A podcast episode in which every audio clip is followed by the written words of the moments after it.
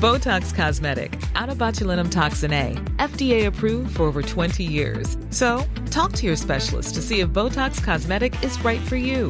For full prescribing information, including boxed warning, visit BotoxCosmetic.com or call 877-351-0300. Remember to ask for Botox Cosmetic by name. To see for yourself and learn more, visit BotoxCosmetic.com. That's BotoxCosmetic.com.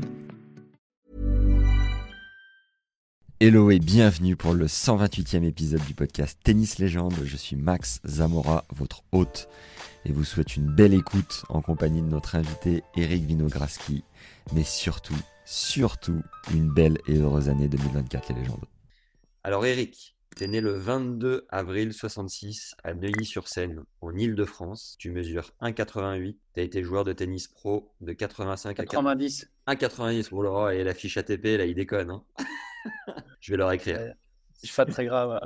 Tu as été joueur de tennis pro de 85 à 93, voire 94. Tu as un peu poussé en double avec Fabrice Santoro et Grégory Caraz sur les challengers de Rennes et Cherbourg. 89e joueur mondial en simple à ton meilleur en 87 et 17e en double en 90. Tu as remporté 2 titres. Associé au légendaire Mansour Bahrami à Toulouse en 89 et Javier Sanchez à Kitzbühel en Autriche en 90, et fait 2 finales à Bercy, associé au Suisse Jacob Lasek et Roland Garros en 89 aux côtés de Mansour. Ta plus grosse victoire en simple a été sur Stefan Edberg, numéro 3 mondial au 2e tour de Roland en 87. Sélectionné 3 fois en Coupe Davis, t'as aidé l'équipe à remonter dans le groupe mondial en 86 contre la Bulgarie. T'as ensuite coaché Jo-Wilfried Tsonga pendant 7 ans et grandement participé à son explosion au plus haut niveau, en passant de la 400e place mondiale au 6e rang, et en gagnant 7 titres au passage, dont Bercy en 2008. Tu dis qu'au début, prendre un joueur aussi jeune, Joe avait 19 ans, c'est du 7 jours sur 7, 24 heures sur 24, t'es dans une formation de tous les instants, et passer plus de temps avec ton joueur que ta propre famille. On construit un jeu, mais aussi un homme. T'as également accompagné Gaël Monfils en 2013, t'es ensuite devenu responsable du haut niveau masculin à la FED, ponctuellement intervenu en tant que consultant sur Eurosport, joueur d'échecs à tes heures, chemise blanche Lacoste, toujours impeccable. Qui c'est qui a dit que je joue aux échecs ? Je joue pas aux échecs. Ah non, j'ai vu un article où tu t'avais fait une avec un joueur assez... Ah, je déteste ça en plus. Alors là, j'ai jamais accroché à ce truc-là. Ah bah alors ? Ouais, non, je sais pas qui, il y avait une photo, tu avais l'air ravi de faire une partie avec ce gars. Là, je suis déçu. Non, écoute, là, désolé. Fake news, putain. Combini. Il va falloir qu'on fasse la balance avec un autre hobby que tu peux avoir en dehors du tennis, le golf. Non plus. Non, je suis pas du tout golf non plus. On va trouver, Eric. On va trouver, mais là, c'est pas de bol. Entre le golf et les échecs, pourtant, ouais, ça peut aller ensemble. Mais là, non. Je suis pas client. En tout cas, une chose est sûre, c'est la chemise blanche Lacoste, souvent impeccable, ça oui. Est-ce que on doit ajouter quelque chose de primordial sur ta présentation autant en tant que joueur qu'entraîneur ? Bah, en tant qu'entraîneur, oui, peut-être tu as cité Joe et puis la pige que j'ai faite à sa demande d'ailleurs sur 2 mois avec Gaël, mais j'ai quand même entraîné Richard, tu vois. Yes. Aussi, pour moi, c'était une aventure aussi exceptionnelle qu'intéressante, et puis j'ai coaché d'autres joueurs, en particulier quand j'ai commencé, le tout premier joueur que j'ai entraîné, c'est Guillaume Raoult, c'est mon pote. Ça me tient beaucoup à cœur parce que on a fait un bout de chemin sympa ensemble avant que j'intègre la fédération. Et puis j'ai aussi entraîné d'autres joueurs comme Nicolas Mahut, Julien Beneteau, Olivier Patience. Voilà, dans les groupes de jeunes quand ils sont arrivés, quand ils sont passés de l'INSEP au CNE, tu vois, à l'époque. Yes. Donc, tous ces joueurs-là, quand même, ont fait un petit bout de chemin sympathique. Et voilà, c'est sympa de se dire qu'à un moment donné, on voit un autre, on a participé à leur parcours de formation. Absolument, ouais. Pour revenir à la base, peux-tu nous dire comment tu as découvert le tennis et pourquoi avoir accroché avec ce sport en particulier ? Alors, très simplement, comme beaucoup d'enfants, voilà, mes parents jouaient au tennis sur des cours municipaux. Il n'y avait pas encore de club. C'est mon papa qui a créé le club avec des copains, voilà, à lui. Comme ça se passe bien souvent, il a même passé son diplôme d'initiateur à l'époque avec Jean-Claude Marchon à la Ligue du Val-d'Oise pour pouvoir créer l'école de tennis pour les enfants qui venaient jouer régulièrement sur les cours municipaux là, de la ville de Magny-en-Vexin, très exactement, dans le Val-d'Oise. Et voilà, et ça a commencé comme ça. Au début, je jouais contre le grillage quand mes parents jouaient entre eux ou alors avec leurs copains. Et moi, je tapais des balles avec une raquette que mon père avait coupée d'ailleurs, parce que j'étais petit. Et à l'époque, il n'y avait pas de raquette junior. Il n'y avait pas tout ce matériel adapté qu'on peut trouver aujourd'hui pour les enfants. Ouais. Donc, on sciait les raquettes en bois de l'époque et pour en faire des raquettes plus courtes et plus légères aussi, parce que les raquettes de l'époque, elles pesaient 400 grammes, il ne faut pas l'oublier. Aujourd'hui, ouais. Les raquettes des gamins, elles ne pèsent pas du tout 400 grammes. Ouais, ça me rappelle l'histoire de Fabrice Santoro. Lui, son père n'a pas pensé à scier la raquette, peut-être parce que le bois était passé. Ah, ouais. Et du coup, c'est pour cette raison qu'il a joué à deux mains. Ouais. Ouais, ouais. Ouais. C'était peut-être une bonne idée aussi. Faut être visionnaire dans la vie. Ouais, exactement. Est-ce que tu peux nous rappeler ta progression au classement français de non classé à numéroté? Est-ce que tu te souviens les étapes? Alors, de mémoire, j'ai été classé une première fois 31, après 15-2 l'année suivante. J'ai fait 2 ans à 15-2 parce que la deuxième année, en fait, j'ai eu une croissance j'ai pris 30 cm dans l'année et je pouvais pas me lever, quoi. Voilà. Pendant 10 mois, j'étais incapable de faire le moindre effort poussé. Mon père, qui était kiné, s'occupait de moi tous les jours, voilà, pour essayer de mettre un peu de souplesse à ce corps qui grandissait trop vite. Et voilà. Et donc, en fin d'année, c'est juste en fin d'année que j'ai recommencé à jouer. En revanche, l'année d'après, je me suis rattrapé parce que je suis monté directement à 0. J'ai fait 15-2-0. Ouais. Mais bon, c'est comme si je l'avais fait sur 2 ans, enfin 1 an et sur 16 mois, quoi, voilà, parce que pendant 10 mois, 8-10 mois, je n'avais pas pu jouer au tennis. Et voilà, puis après, j'ai dû monter moins 4, moins 30 et après première série, je pense, un truc comme ça. De mémoire, hein, je pourrais vérifier quand même. Quand tu étais à ton meilleur, 89e, hein, c'est ça? Tu étais combienième à ce moment-là? Je pense qu'à mon meilleur, j'ai dû être 6e français. Je pense. Et t'avais quel âge quand t'as pris 30 cm dans l'année? J'avais 15 ans. Ah oui. Je suis passé d'1m60 à 1m90 d'un coup en quelques mois. Et c'était impossible. Le matin, je pouvais pas me lever comme ça direct, comme tout le monde. Voilà, il fallait que je fasse des exercices. Mon père me massait, m'étirait gentiment. Voilà, pour que je puisse, parce que j'étais tellement raide de partout, quoi. J'avais aucune force dans les guibolles. 30 cm, ça fait beaucoup, hein, quelques mois. Coup de bol d'avoir un papa kiné, du coup. Hein. Oui, sur ce coup-là, oui, effectivement. C'est un luxe, même. Au meilleur français, tu étais en quelle place? Alors, à ce moment-là, j'étais au tennis club de. Mes parents avaient déménagé pour prendre un hôtel à Agen. Et donc, j'étais passé du tennis-études de Montpellier, dirigé par le célèbre Jean-Luc Masse, je salue au passage. Et donc à Montpellier, il y avait une belle équipe, il y avait les frères champions, les frères Delval, Arnaud Delval, je ne sais pas si tu vois qui est Arnaud Delval. Il a été c'est un joueur qui a je pense, il faudrait vérifier les annales, mais je pense que c'est un joueur qui a au moins été en finale du Critérium à plusieurs reprises, dont une année contre Arnaud Butch. Ils avaient fait un match, je me souviens, mémorable. C'est Arnaud qui avait gagné en 5-7, parce qu'à l'époque, le Critérium se jouait en 5-7. La finale se jouait en 5-7. Et donc, c'était vraiment... il y avait beaucoup de monde. Hein. C'était comme pendant les qualifs du tournoi de Roland Garros. Les tribunes étaient pleines sur le cours numéro 2. Et ce match-là, je m'en souviendrai vraiment très longtemps. Et donc, en fait... à cette époque-là, écoute, j'ai commencé à pointer le bout de mon nez en cadet. Voilà, j'ai atteint la finale du championnat de France cadet, à la suite de quoi j'ai été accepté dans les effectifs de l'INSEP. D'accord.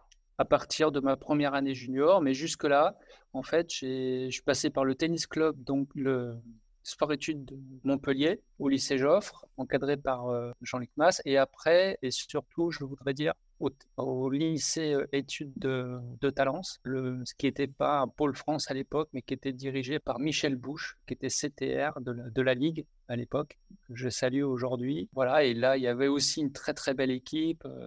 En joueur, il y avait Ronald Agenor, il y avait David Bétous, alors que pas beaucoup de joueurs ont connu, mais qui, en junior, était le seul à rivaliser avec Guy Forget, Franck Ammonet, Tariq Benavides. C'est le seul à avoir eu la possibilité d'intégrer les quelques chambres. Le CNE n'existait pas encore à l'époque. Ouais. Il y avait des chambres qui existaient à la place de l'actuel restaurant, enfin un peu, pardon, parce qu'il n'existe plus, il a été détruit, le restaurant le Roland Garros.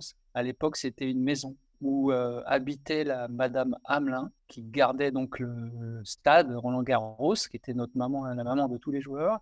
Et puis il y avait 4-5 chambres. Ces 4-5 chambres étaient occupées par les tout meilleurs juniors. Donc il y avait Guy Forget, Franck Ammonet, Tariq Benavides et David Béthous.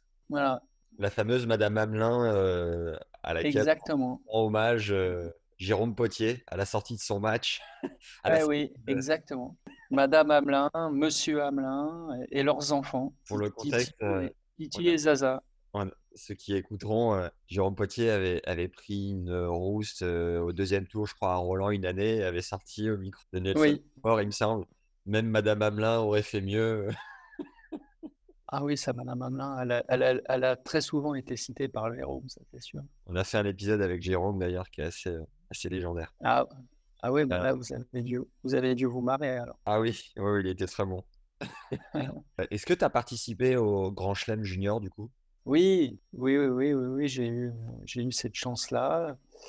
J'ai joué à Roland-Garros, j'ai joué à Wimbledon.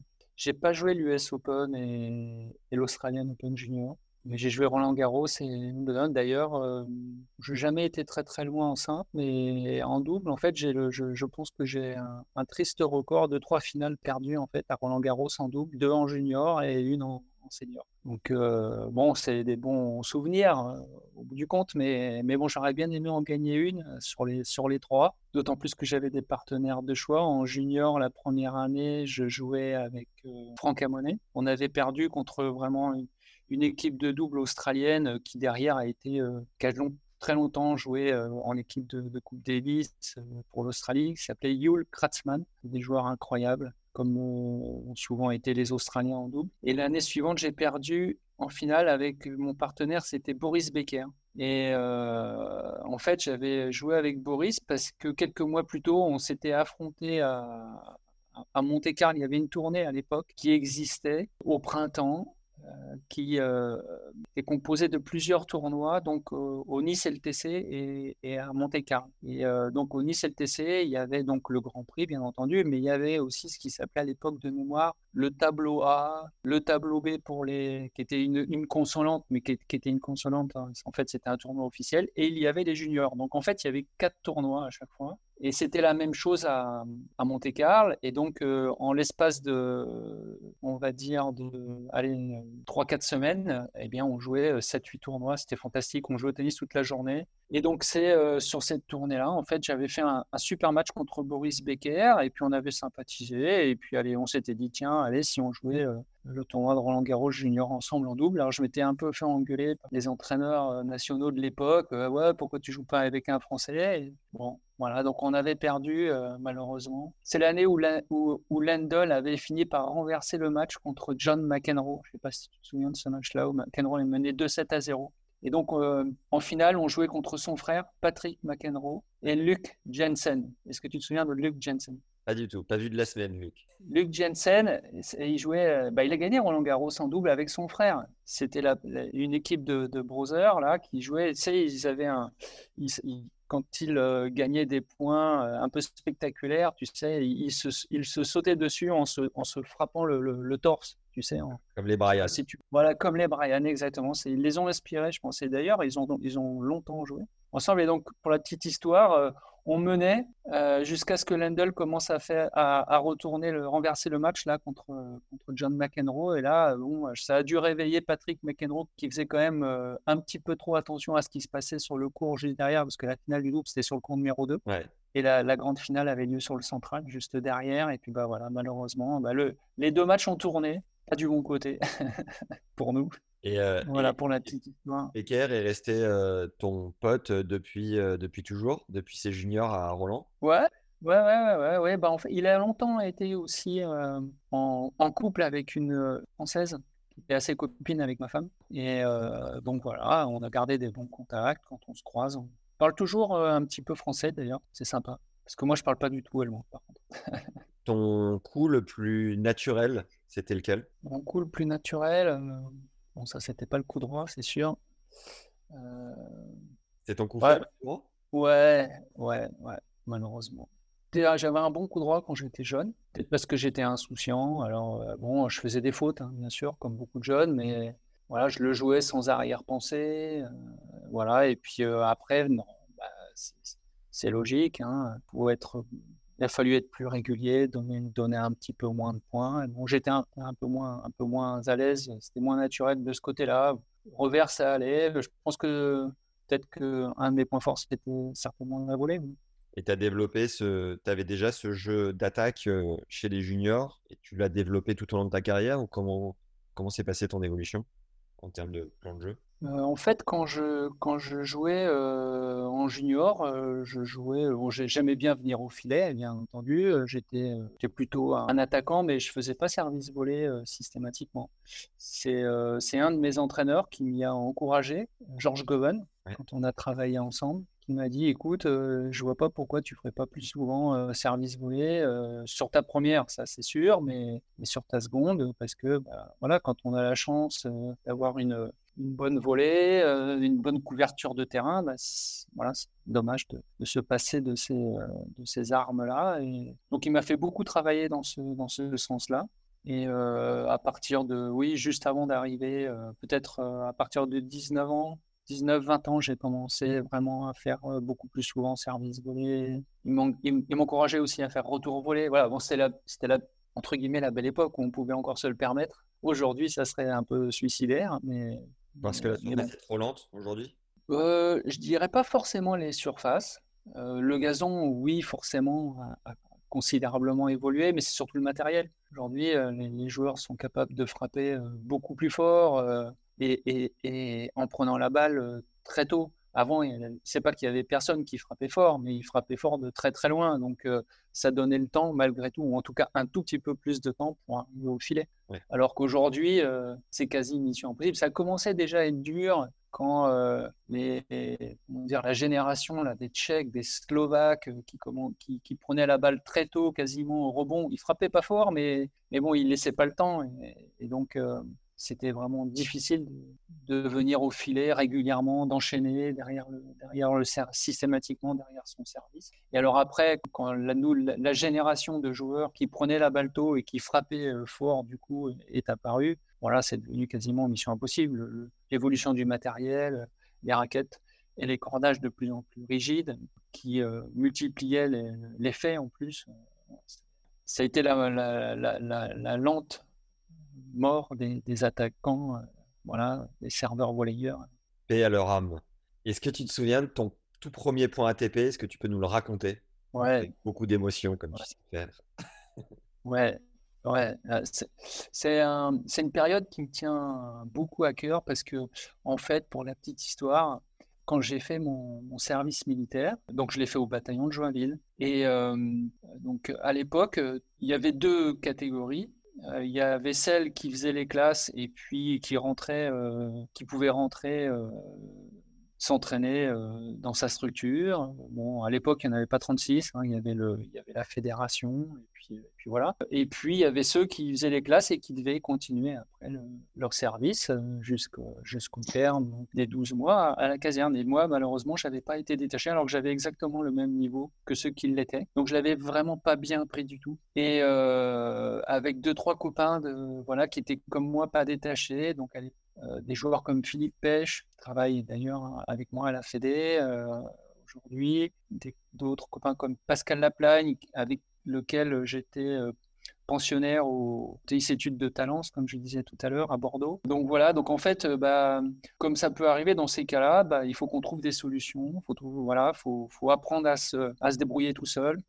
Et puis surtout, j'avais la rage, quoi, parce que je comprenais pas et j'étais vexé. Et là, il s'en est fallu de peu parce que à l'époque, on était déjà ensemble avec ma femme et on s'était posé la question de savoir si on allait partir aux États-Unis parce que tous les deux, on aurait pu atterrir dans une bonne université, avoir une bourse, quasi totale ou totale. Et puis finalement, je me suis dit, pardon ? Ta femme joue au tennis aussi ? Non, pas du tout. Non, elle faisait du droit. Non, mais en fait, on se connaît depuis tout petit. Voilà, nos parents jouaient au tennis, comme je te l'expliquais tout à l'heure, là, dans nos petits clubs de Magnan-en-Vexin. Et voilà, on s'est connus comme ça. On jouait au tennis quand on avait 6-7 ans, et puis on ne s'est jamais perdu de vue. Et donc voilà, pour la petite histoire. Et donc, j'ai failli vraiment partir aux États-Unis en université avec ma femme, et puis je me suis dit non, bon bah je finis mon service militaire et puis je verrai bien en fait. Voilà. Et donc on s'est entraîné tout l'hiver dans des conditions pas faciles forcément, parce que bah voilà, c'était pas le pro, c'était pas un club. On allait en camion tous les jours, tous les matins et tout l'après-midi, on allait en camion débâcher au tennis club de la Roquette à Melun. Voilà, on était entraîné par Henri Cruchet. Alors est-ce que tu sais qui est Henri Cruchet? Ah, pas encore. Henri Cruchet, c'est, je pense, le recordman en nombre de titres de champion de France ou de champion du monde dans les différentes catégories d'âge dans lesquelles il a joué. Donc, oui, c'était lui notre entraîneur à l'époque. D'accord. Et donc, il s'occupait de nous, voilà, du mieux possible. C'était comme notre papa, voilà, du service militaire. Ouais. Donc, avec mes potes, là, il fallait qu'on se débrouille tout seul. C'était système D. Donc, dans ces cas-là, il faut le reconnaître, on va chercher des choses qu'on ne va pas forcément chercher quand il y a quelqu'un tous les jours au bord du cours pour nous mâcher le travail. Et puis, en fait, pour répondre à ta question, le premier point, je l'ai gagné sur le circuit français. À l'époque, il existait 3-4 circuits dans l'année, ouais, des circuits satellites. Il y avait 4 étapes qui qualifiait pour un Masters. Donc, j'étais parti de la base, hein. J'étais dans les qualifications, je devais encore être moins 30, je pense, à l'époque. Et puis, j'avais dû finir, je pense, deuxième ou troisième du circuit. J'avais pris 21 points d'un coup. Voilà, c'est comme ça que j'ai commencé à jouer sur le circuit professionnel. Et ces circuits-là qui sont devenus par la suite des tournois futurs, c'était bien pratique. Et d'ailleurs, j'ai eu l'occasion d'amener en tant qu'entraîneur, je fais juste le petit parallèle, des joueurs sur des circuits en Espagne. Alors, c'était à l'époque où j'entraînais justement Richard Gasquet, Édouard Roger Vasselin. J'avais un groupe de 4-5 joueurs. Et donc, je leur avais dit, écoutez les gars, voilà, au mois de janvier, là, il y a un circuit satellite en Espagne. C'est des tableaux de 128 de pré-qualif, 128 qualif et 128 dans le tableau final. Donc, voilà, ça va être la belle vie. On va jouer au tennis toute la journée. Vous allez faire des matchs à l'appel. Et là, ils me regardent et ils me font... On ne va pas en Espagne, Eric. Là-bas, ce n'est pas possible. Ils sont monstrueux. Physiquement, on n'a aucune chance. Bon, ils étaient jeunes aussi, hein. Il faut se mettre à leur place. Ils avaient... Bon, Richard, il avait encore 15 ans. Ouais. Edouard, il finissait ses 18... Il rentrait, c'était sa première année senior. Et en fait, on en a fait 2 d'affilée. On a passé 2 mois incroyables. Voilà. Et après, ça a disparu. Voilà pour la petite histoire. Mais voilà comment j'ai pris mes premiers points. Voilà, en jouant le circuit français d'hiver. Donc, c'était que des étapes sur moquette. C'était parfait pour moi, je me régalais. Je faisais des services volés souvent et c'était la belle époque. Et du coup, Richard et Edouard, tu as dû les convaincre ou tu leur as pas trop laissé le choix finalement et vous y êtes allé comme ils n'étaient pas chauds au départ? Ah oui, oh. Bah, tu sais, c'est drôle parce que en fait, il y avait 128 joueurs dans les pré-qualifs. Donc, les pré-qualifs, ça commençait le jeudi. Donc, le jeudi et le vendredi, tu avais 2 tours par jour. Mais la veille au soir, c'était les tableaux de 128, mais les mecs, là, il y avait une queue qui sortait du club. Les mecs venaient signer, en fait, la veille au soir, donc c'était le mercredi soir. Et il y avait une queue qui sortait du club, mais il y avait plus de 200 joueurs qui venaient signer, mais il y avait de tout, hein. Et les joueurs de club, il y avait des cuistots, il y avait de tout, quoi. Donc, en fait, passer les qualifs, c'était pas très compliqué, on va dire, pour nos petits jeunes, là, parce que nos petits jeunes, ils jouaient déjà tranquillement, moins 15. Edouard, je me souviens, il était moins 4. Richard, je pense qu'il était déjà moins 30. Et puis, les autres étaient entre moins 4 et moins 30. Et voilà, donc en fait, les pré-qualifs, ça faisait faire des matchs d'entraînement. Et puis, ça commençait à devenir sérieux dans les qualifs. Là, il commençait vraiment à y avoir des bons joueurs. Et puis, après, le tableau final, j'en parle pas. Mais... Et alors, ce qui était sympa, c'est que... on allait là-bas aussi parce qu'ils étaient sûrs de jouer, ils n'avaient pas de points ATP, tu vois. Ouais. Et c'était leur premier tournoi senior. Et donc, c'était aussi pour eux la certitude de jouer. Donc, 4 tours de pré-qualif, 4 tours de qualif le samedi et le dimanche. Donc, tu arrives dans le tableau final, tu as 8 matchs dans les pattes, tu es réglé, quoi. En revanche, pour un circuit, en fait, tu avais les 3, donc à l'époque...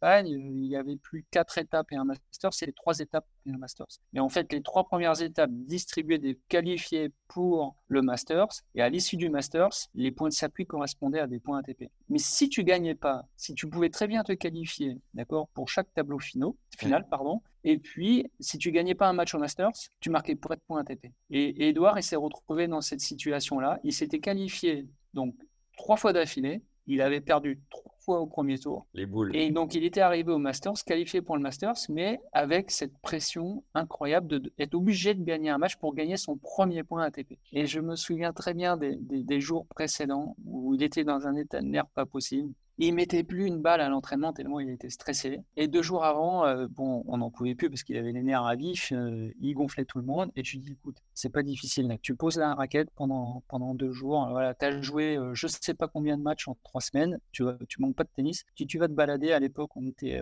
à Majorque, pas très loin de là où habitait Rafael Nadal. Et donc pendant 48 heures, il n'a pas touché de raquette. Il a bien fait des tentatives pour venir taper en douce. Mais bon, comme j'étais toute la journée au club parce qu'il y avait des matchs en permanence, là, je l'en ai empêché. Et puis finalement, au premier tour, il a super bien joué. Et il a marqué ses premiers ATP. Voilà, il a été jusqu'en demi d'ailleurs, je crois, du Masters de mémoire. C'était des bons souvenirs, ça, parce que c'est la vraie vie. Là, tu vois beaucoup de choses. Je me souviens, les premiers jours, il pleuvait. Et donc, j'en disais, écoutez, demain matin, s'il pleut, on se donne rendez-vous à 7h. Et puis, on va faire un petit décrassage, un petit réveil musculaire, tu vois. Et puis, on sortait. Et qu'est-ce qu'on voyait ? On est à peine sorti de l'hôtel. Sous le porche de l'hôtel, il y avait les Espagnols. Ils jouaient au tennis, tu vois. Là où tu arrives, normalement, avec ta bagnole, tu sors les bagages du coffre et puis il y a quelqu'un qui t'amène ta voiture au parking. Bah non, eux ils jouaient là, tu vois, parce que c'est dans leur culture, quoi. Ils lâchent rien. Et donc moi les miens, j'avais du mal les premiers jours à les lever à 7h pour aller faire un réveil musculaire. Quand ils ont vu les mecs qui s'entraînaient tu vois, sous le porche, sans filet, sur les gravillons, ils ont compris, quoi. Voilà. Et c'est très formateur, en fait. C'est très formateur. Il y avait un cours d'entraînement pour 128 joueurs, t'imagines. Donc, en fait, il faut que t'imagines un cours de tennis avec des joueurs qui étaient alignés tout autour, le long du grillage. Donc, tu vois, épaule contre épaule. Et en fait, les joueurs, il y avait 4 joueurs qui jouaient. Il y avait 8 joueurs qui jouaient en même temps, d'accord. Tu avais 5 minutes en fait pour t'échauffer. Et le cours, elle était tellement martyrisée que c'était un champ de patates. Il y avait des fourgons dans tous les sens. En fait, il y avait un cours d'entraînement pour 128 joueurs du tableau de pré-qualif, 128 joueurs du tableau de qualif et 128 joueurs du tableau final. Et ça, c'était formateur parce que finalement... on se rend compte que les conditions mises à disposition par les clubs en France, par la fédération, on n'en parle pas, mais c'est des conditions qui sont exceptionnelles. À ton parcours, Eric, comment toi tu l'as vécu du coup personnellement, cette traversée de la jungle des satellites pour accéder au futur et au challenger progressivement? Combien de temps ça t'a pris et comment tu l'as vécu? À l'époque, il y avait beaucoup moins de joueurs, beaucoup moins de tournois. Beaucoup moins de joueurs classés à l'ATP. Je ne saurais pas te dire exactement combien, parce que je ne me souviens plus. Mais en gagnant cette première vingtaine de points, je ne sais pas combien je me suis retrouvé classé d'un coup, mais j'ai dû alterner. Je pense que j'ai pu commencer à alterner les satellites et les qualifs de challenger quasiment dès le printemps. Okay. J'ai dû faire, à l'époque, il y avait un deuxième circuit, je pense, français, au mois de mars. Je pense que j'ai dû le faire, j'ai dû reprendre des points et après, j'avais le classement pour commencer à faire des qualifs de challenger en même temps. Donc, l'équivalent aujourd'hui de ce que serait une alternance entre futur et qualif de challenger pour des joueurs classés entre la 250e et la... Et là, 700e place ATP. Donc, ça s'est fait comme ça, naturellement. Et puis, on jouait, je me souviens, j'étais allé faire un circuit aussi l'été en Italie. J'ai dû faire des circuits jusqu'au circuit d'automne. Le circuit d'automne, ça se terminait au mois de septembre, octobre. Là, il y avait une étape à Bagnères, il y avait une étape au Cap d'Agde, une autre à Avignon de mémoire. Et puis après, je me souviens plus. Voilà, puis après, j'ai basculé sur... uniquement les challengers et les grands prix. Est-ce que tu te souviens de ta pire galère ? Il y avait moins de tournois, c'était différent. C'était une moyenne avec les 14 meilleurs résultats. Il y avait plus de périodes, il y avait plus de coupures, il y avait plus de périodes d'entraînement. Ça n'avait rien à voir avec maintenant. La fin de la saison, c'était la coupure hivernale, c'était en tout début d'année, c'était pas en fin d'année comme. Ah oui, donc vous faisiez votre foncière en janvier à la place de fin d'année. Oui, parce qu'on partait en Australie. L'Australie, c'était fin d'année. On partait 2 mois et demi en Australie. Ok. Attends, l'Australie était à quel moment ? Bah, l'Australie, c'était novembre et décembre. D'accord. Donc, on partait mi-octobre. Là, moi, la première fois où je suis parti en Australie, je suis parti mi-octobre et je suis revenu pendant les fêtes de fin d'année. D'accord. Parce que c'était sur gazon. Donc, à l'époque, on logeait dans des familles, on partait, on s'entraînait 15 jours avant les premiers tournois. Et puis, il y avait même le dernier tournoi, c'était l'Open d'Australie, donc à Kooyong, qui organisait un challenger la semaine après le Grand Chelem. C'est comme s'il y avait un tournoi challenger qui était organisé à Roland après le Grand Chelem. Et du coup, tu commençais la saison avec les États-Unis ? C'est une bonne... Non, je ne crois pas. Il y avait une petite tournée en Europe. Oh la vache, pour un souvenir là. Il y avait quelques tournois en Europe. Il y avait Milan de mémoire. Il y avait. Il faudrait reprendre le calendrier. Je me souviens plus bien. Et après, effectivement, il y avait une tournée. La tournée aux États-Unis était plus tard. Elle était plutôt au mois de fin mars, début avril, comme actuellement. Ouais. Et il y avait une tournée en Asie aussi. D'accord. Une tournée en Asie. En fait, la tournée en Asie, elle n'était pas au mois d'octobre comme actuellement, elle était plutôt au mois de mars-avril aussi. C'était à peu près en même temps, je crois, de mémoire, ou légèrement décalé. Alors, attends, avec la tournée américaine. Je regarde en 90, ceci dit, en 80. Donc, tu parles d'avant 90 ou quoi ? Parce que là. Ah oui. Ah oui, avant 90. C'est les années 80. C'est pas dur. Moi, j'ai dû commencer en 80. Elle commence en 83, 84 sur le circuit. Ouais. Le premier point ATP, je pense. Quelque chose comme ça. Je regarde par exemple en 86 là. Metz. Oui, il y avait Metz, exact. J'ai oublié ça. Metz, Lisbonne. Mais alors attends, c'est en mars. Hein. Mars. Ouais. Avril. Lisbonne. Ouais.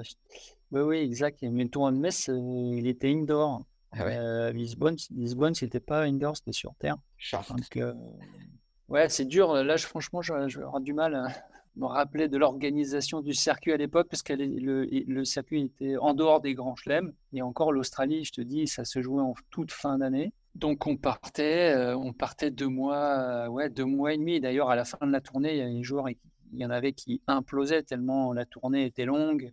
Et il y avait des bons coups à faire, souvent, fin de tournée, parce qu'il y avait des mecs qui n'en pouvaient plus. Ils rêvaient plus qu'une chose, c'était de rentrer chez eux, manger du foie gras, monter dans l'avion et revenir pour les fêtes de fin d'année. Donc, c'était une belle tournée, ça. C'était une superbe tournée. C'était génial. T'as une progression assez régulière. Tu as pris 21 points d'un coup. A priori, tu as accédé au challenger assez progressivement sans trop de freiner dans ton évolution. Et tu te souviens d'une ou deux galères que tu as pu vivre en satellite ou en équivalent futur en termes de conditions, je sais pas, un voyage interminable, un cours en bouse de vache, un truc assez fou quoi. Écoute, ma plus grosse galère, je pense de très très loin.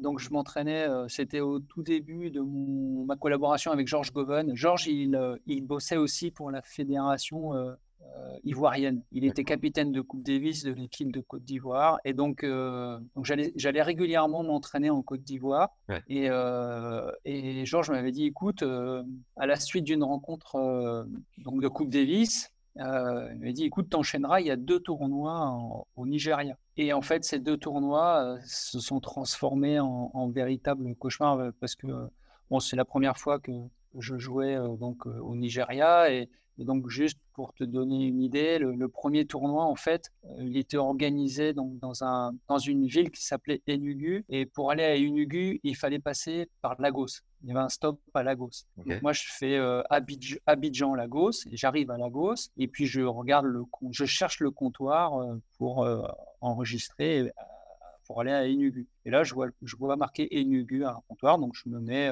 je suis premier de la file, il n'y a personne encore au comptoir, donc j'attends. Et puis d'un seul coup, il y a une hôtesse qui arrive, et puis elle prend le panneau Enugu, et puis elle l'accroche au comptoir d'à côté, et le comptoir d'à côté, il y avait, il y avait 200 personnes, une file de 200 personnes. Donc là, je me mets derrière.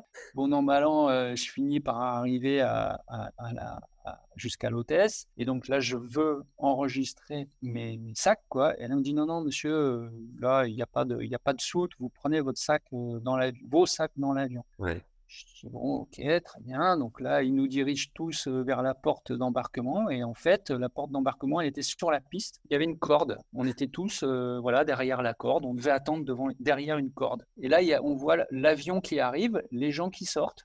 Ok. Ouais. Et maintenant, avant qu'un avion reparte, il se passe quand même au moins quelques dizaines de minutes pour le nettoyage, pour les vérifications. Là, non. À peine les gens étaient sortis que la corde se baisse, d'accord, et là tout le monde commence à courir. Et je te dis tout le monde commence à courir. Donc moi j'avais mes sacs, mais il y avait des gens qui couraient avec des animaux dans les bras, avec des poules, des cochons. Enfin voilà. Donc j'ai pris l'avion et ce vol-là, je me souviendrai toujours. Il y avait des gens qui étaient debout dans l'allée. Il y avait des animaux dans les coffres à bagages. Ah, j'avais jamais vu ça, quoi. D'ailleurs, j'ai failli redescendre de l'avion, je me suis dit, c'est pas possible. Et après, donc, à Enugu, si tu veux, le tournoi, déjà, il n'y avait pas d'eau potable. Tous les matins, on achetait une caisse d'eau minérale. Et en fait, pour boire et pour se laver. Avant le tournoi, les jeunes, ils avaient... Enfin, le tournoi avait voulu resurfacer les terrains. Ouais. Et en fait, les gamins, ils avaient marché avant que le terrain ne soit sec. Donc, en fait, il y avait des empreintes de pieds. Et donc, on a joué toute la semaine il y avait des fourbons incroyables parce que dès que la balle rebondissait sur une empreinte de pied, bah, tu peux t'imaginer la direction que pouvait prendre la balle, quoi. Voilà. Et puis, bah, on tombait tous malades, les uns derrière les autres. Il n'y avait qu'un truc à bouffer. C'était une soupe. On avait le choix. Donc, dans la soupe, il y avait soit de la viande, soit du poisson. Et à côté, il y avait une boule de tchéké. Donc, on mélangeait la tchéké dans la soupe. Bon, pour ceux qui arrivaient à la manger, bien sûr. Moi, j'étais parti avec Georges Goven. Il m'avait dit, écoute, tu mets le maximum de bouffe dans tes sacs. Et voilà, parce que ça va certainement te servir. Donc voilà, jusqu'au moment où tout le monde est arrivé au bout de ses vivres, ouais. Bah, on était obligé de manger la nourriture locale et puis bah, on tombait tous malades les uns derrière les autres. Là, on chopait tous la tourista et puis c'était l'hécatombe. Voilà. Et ce tournoi, je m'en souviendrai toute ma vie parce qu'en fait, je partageais la chambre avec un autre joueur qui s'appelait Jean-Marc Piacentine. Ouais. Et quand j'étais arrivé dans la chambre, lui, il était arrivé directement parce qu'à l'époque, en fait, il y avait un charter qui partait d'Angleterre et qui amenait tous les joueurs au tournoi au Nigeria, parce que c'était encore la période de l'apartheid, et donc il fallait venir par charter, et tu ne pouvais pas venir. Moi, j'étais le seul à être arrivé d'un pays déjà africain. Okay. Et d'ailleurs, il y avait un joueur à l'époque qui s'appelait Jeremy Bates, qui s'était fait attraper à la douane et qui avait passé quelques jours en prison parce qu'il avait joué en Afrique du Sud. Et lui, il a eu de la chance parce que les autorités britanniques ont réussi à le faire sortir et il est rentré chez lui direct. Par contre, là, on ne l'a jamais vu au club. Lui. Voilà, donc en fait, les tournois, si tu veux, c'était terrible. Et nous, on était dans un hôtel, il n'y avait pas d'eau courante. Je te dis, on se lavait avec des bouteilles d'eau qu'on achetait le matin même. Il n'y avait pas de clim, il n'y avait rien. On dormait sur des paillasses. On gardait les rideaux parce qu'en fait, face à l'hôtel, il y avait une décharge. D'accord. Et donc, sur notre balcon, quand j'étais arrivé, donc, mon colocataire, Jean-Luc Masse, il était là déjà depuis 24 heures. Et je lui ai dit, non, mais il fait une chaleur de mutant ici, il faut ouvrir. Il me dit, non, surtout, tu n'ouvres pas et surtout, tu n'ouvres pas les rideaux. Je lui ai dit, mais pourquoi ? Il me dit, bah, regarde vite fait, mais surtout, tu refermes les rideaux tout de suite, quoi. Et là, j'ouvre les rideaux et là, il y avait deux vautours, d'accord, qui étaient sur le... Et donc, en fait, ils plongeaient, les vautours, ils plongeaient dans la décharge et ils remontaient des bestiaux, des rats, tu vois, des souris, des trucs qui dépeçaient sur le balcon. Donc, en fait, on était obligé de laisser les rideaux fermés parce que c'était abominable, quoi, tu vois. C'est horrible. Et l'étape suivante, donc après, on est parti à Lagos. Donc là, Lagos, c'était un gros challenger. Donc, on était logés, on était contents, on était dans un hôtel sympa, mais dans les chambres, en fait, alors là, je partageais la chambre avec un autre joueur, avec Loïc Courtois. Et dans la chambre, collé à la fenêtre, il y avait un énorme lézard. Mais un lézard grand comme mon bras, hein, d'accord ? Donc, et le lézard, il était là pour une chose très simple, pour bouffer les moustiques. Dans chaque chambre, il y avait un lézard et il ne bougeait pas. Il était collé à la fenêtre, il ne bougeait pas, il bouffait les moustiques. Tu n'avais pas de lézard, tu te faisais dévorer. D'accord ? Donc, les premières nuits, pas facile de s'habituer à la présence du lézard, quoi, mais bon, de toute façon, tu n'as pas le choix. Et le premier jour, je suis allé m'entraîner avec Loïc et puis on commence à taper. Ouais. Et on regarde les balles, et Loïc, il s'arrête, et il me dit « Putain, mais t'as fait ton sigle, le sigle de la marque de la raquette sur le cordage. » Et je dis « Ben non, pourquoi ?» Il dit « Bah regarde, les balles, elles sont toutes rouges. » Je regarde les balles.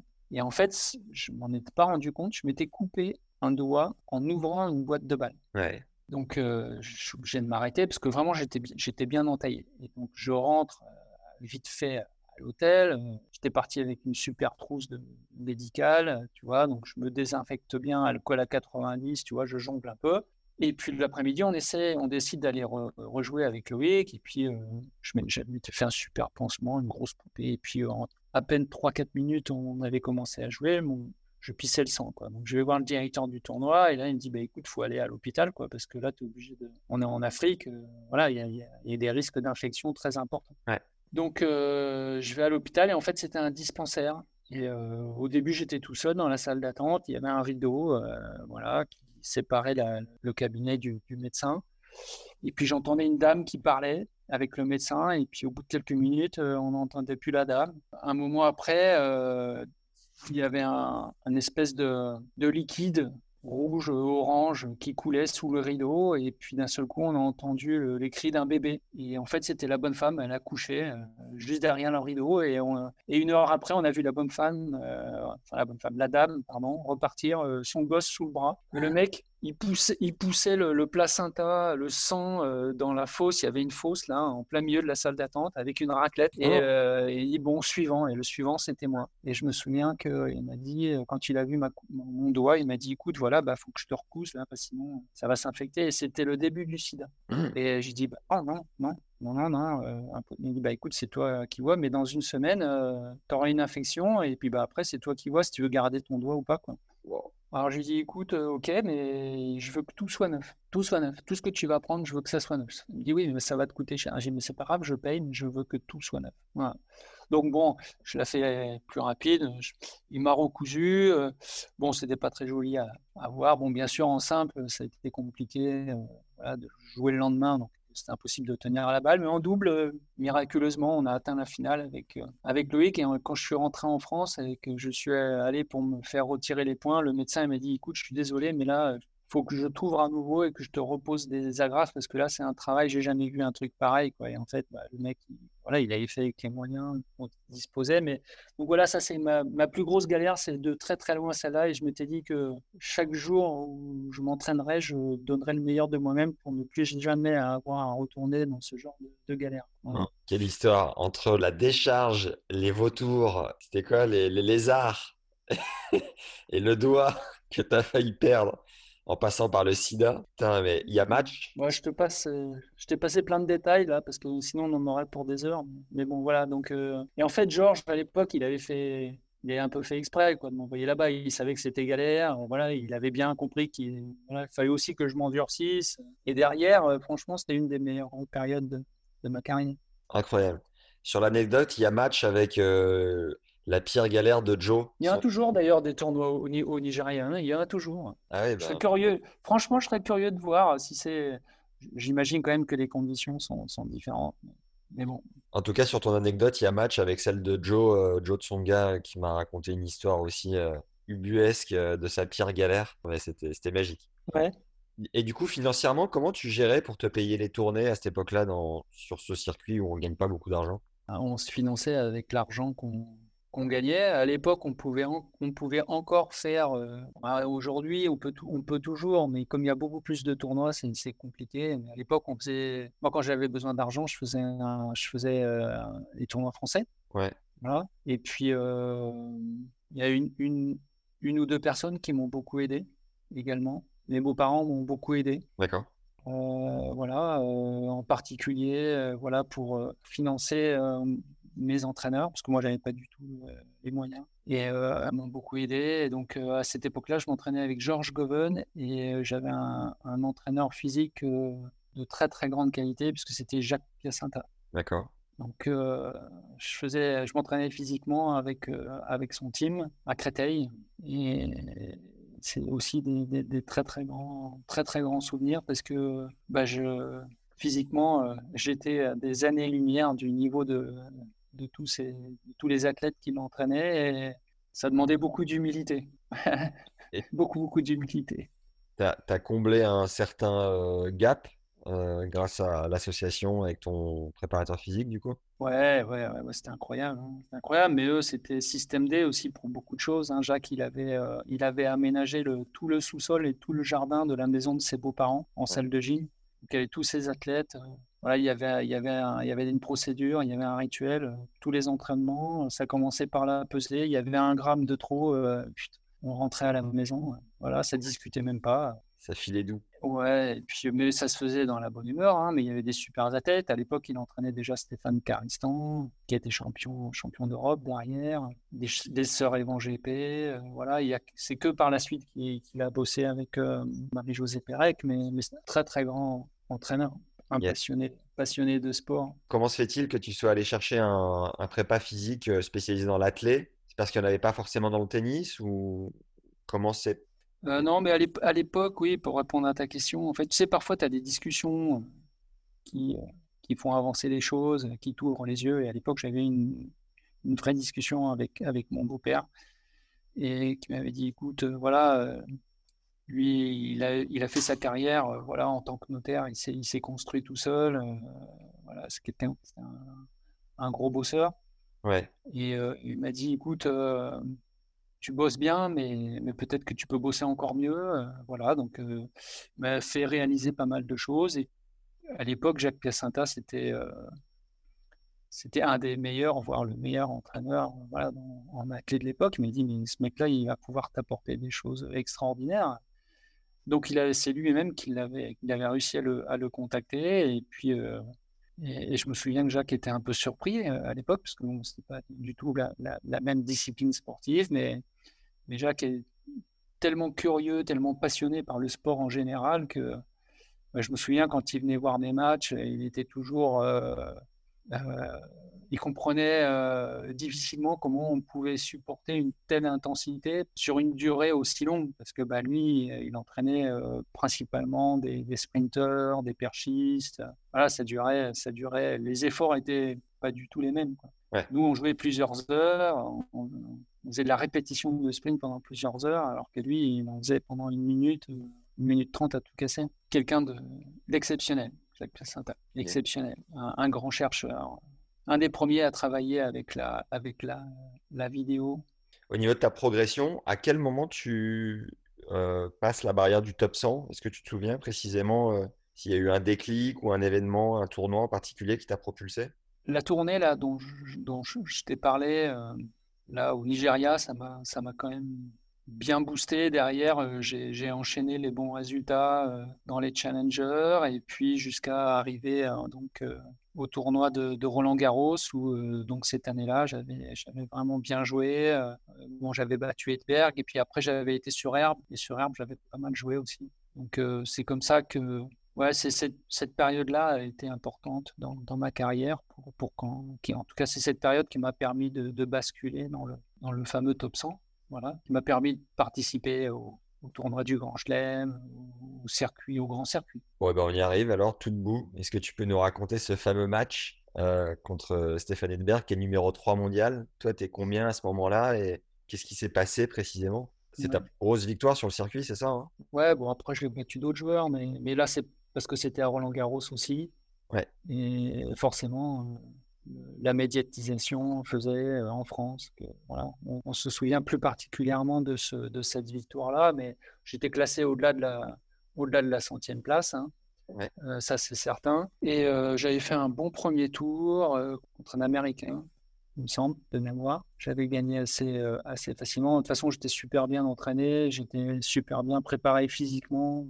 Je pouvais jouer des heures sans aucun problème. Et ce jour-là, de toute façon, je n'avais rien à perdre. Hein. Et Georges m'avait dit, écoute, c'était mon premier match sur le court central. Et il m'avait dit, écoute, te laisse pas impressionner par le monde. Tu verras, les spectateurs, ils adorent voilà, encourager un joueur français. Et quelle que soit l'issue du match, montre-leur que tu fais le maximum, que tu donnes tout ce que tu as. Et tu verras, ils seront derrière toi jusqu'au dernier point. Bon, donc c'était un mercredi, je me souviens, c'était le jour des enfants, donc c'était un jour aussi assez animé, voilà, il y a un peu plus de bruit que d'habitude, mais c'est sympa. Et il pleuvait, et donc on a été interrompu, je me suis fait breaker assez rapidement, on a été interrompu à Caprin pour Edberg. Et certainement une chance, parce que quand on est revenu, on a été interrompu une petite heure de mémoire. Et là, donc, je suis revenu dans le vestiaire. Donc, on a discuté avec Georges. Et puis, à l'époque, les vestiaires donnaient sur le haut de la tribune du Châtrier.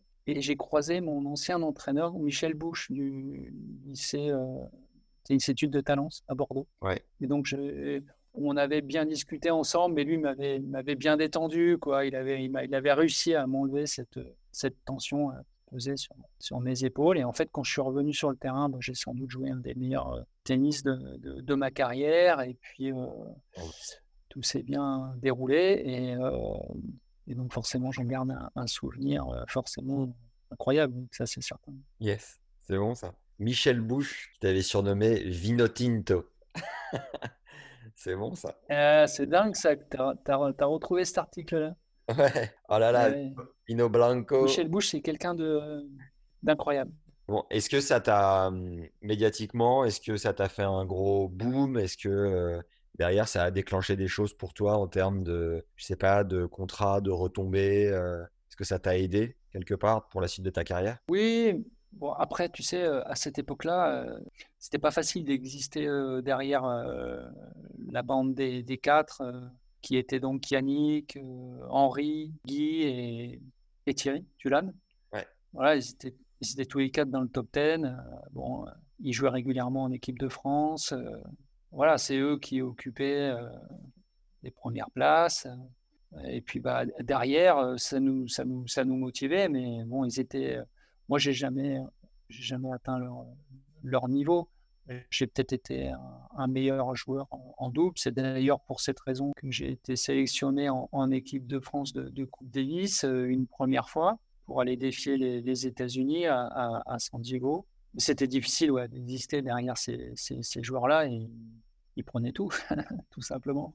Est-ce que tu essayais de t'en inspirer de ces gars-là ou la différence de niveau était trop importante ? Bien sûr, on essaye toujours de s'inspirer de ceux qui réussissent. Et moi, j'ai toujours fait le maximum pour essayer d'atteindre des objectifs que je m'étais fixés. Malheureusement, assez rapidement, mon corps m'en a pas laissé la possibilité, ou en tout cas au moment où ça commençait à devenir vraiment sympa pour moi. C'est-à-dire, j'ai commencé par mieux jouer, à être un meilleur joueur de double. Mais au moment où j'ai commencé à devenir beaucoup plus régulier en simple. Donc, je jouais et le simple et le double en étant bien classé. Malheureusement, j'ai commencé à avoir mes premiers problèmes de dos et j'ai dû m'arrêter quelques mois après.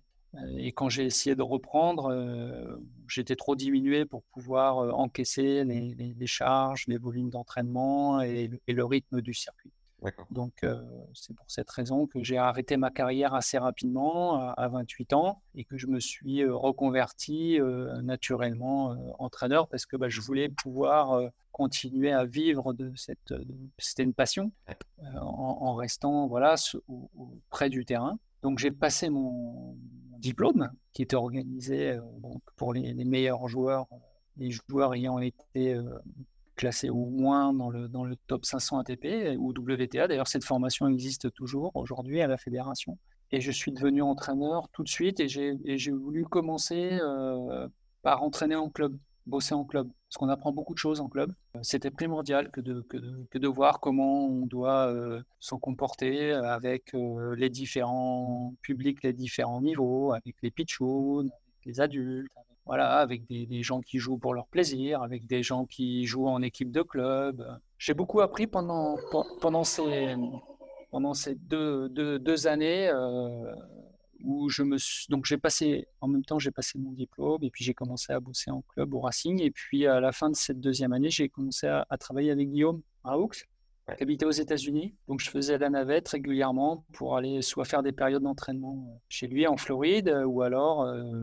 partir en tournoi.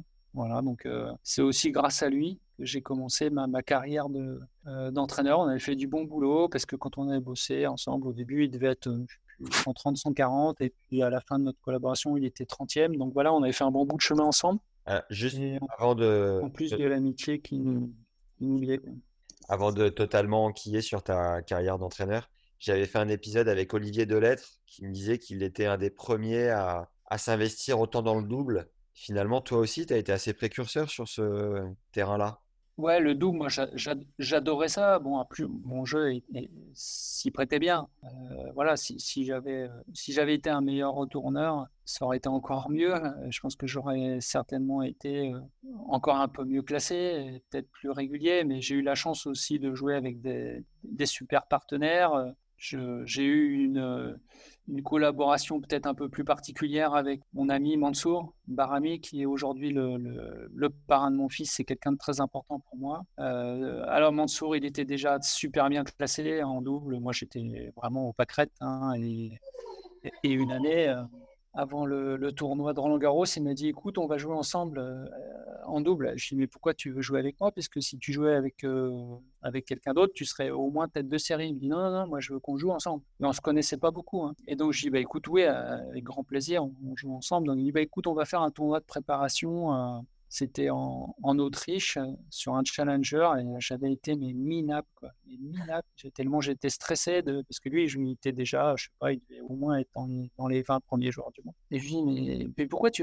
pourquoi tu veux jouer avec moi ? Parce que franchement, j'ai vraiment pas ton niveau, quoi. Il me dit, mais si, t'inquiète pas, on va y arriver, on va faire des trucs super ensemble, tu verras, blablabla, et bon. Donc après, à Roland-Garros, on a été jusqu'en finale, et on a joué souvent ensemble. On aurait pu jouer beaucoup plus souvent, mais Mansour, en fait, ce qu'il faut savoir, c'est qu'à l'époque, il ne pouvait pas voyager partout où il l'aurait souhaité parce que malheureusement, on ne lui donnait pas un visa pour aller aux États-Unis, pour aller en Australie, parce qu'il y avait la double nationalité franco-iranienne. Donc voilà, c'est que plus tard qu'il a pu aller aux États-Unis et en Australie. Et malheureusement, moi, j'avais arrêté ma carrière. Mais après, on a vécu plein de choses ensemble. Je te dis, c'est le parrain de mon fils aujourd'hui. Ma femme est la marraine d'un de ses deux fils. Et on est toujours très proches. Et voilà, ça le restera. Sinon, je pense que si je n'avais pas été blessé, je pense que j'aurais joué très longtemps en double, comme on voit beaucoup de joueurs le faire encore aujourd'hui. Hein.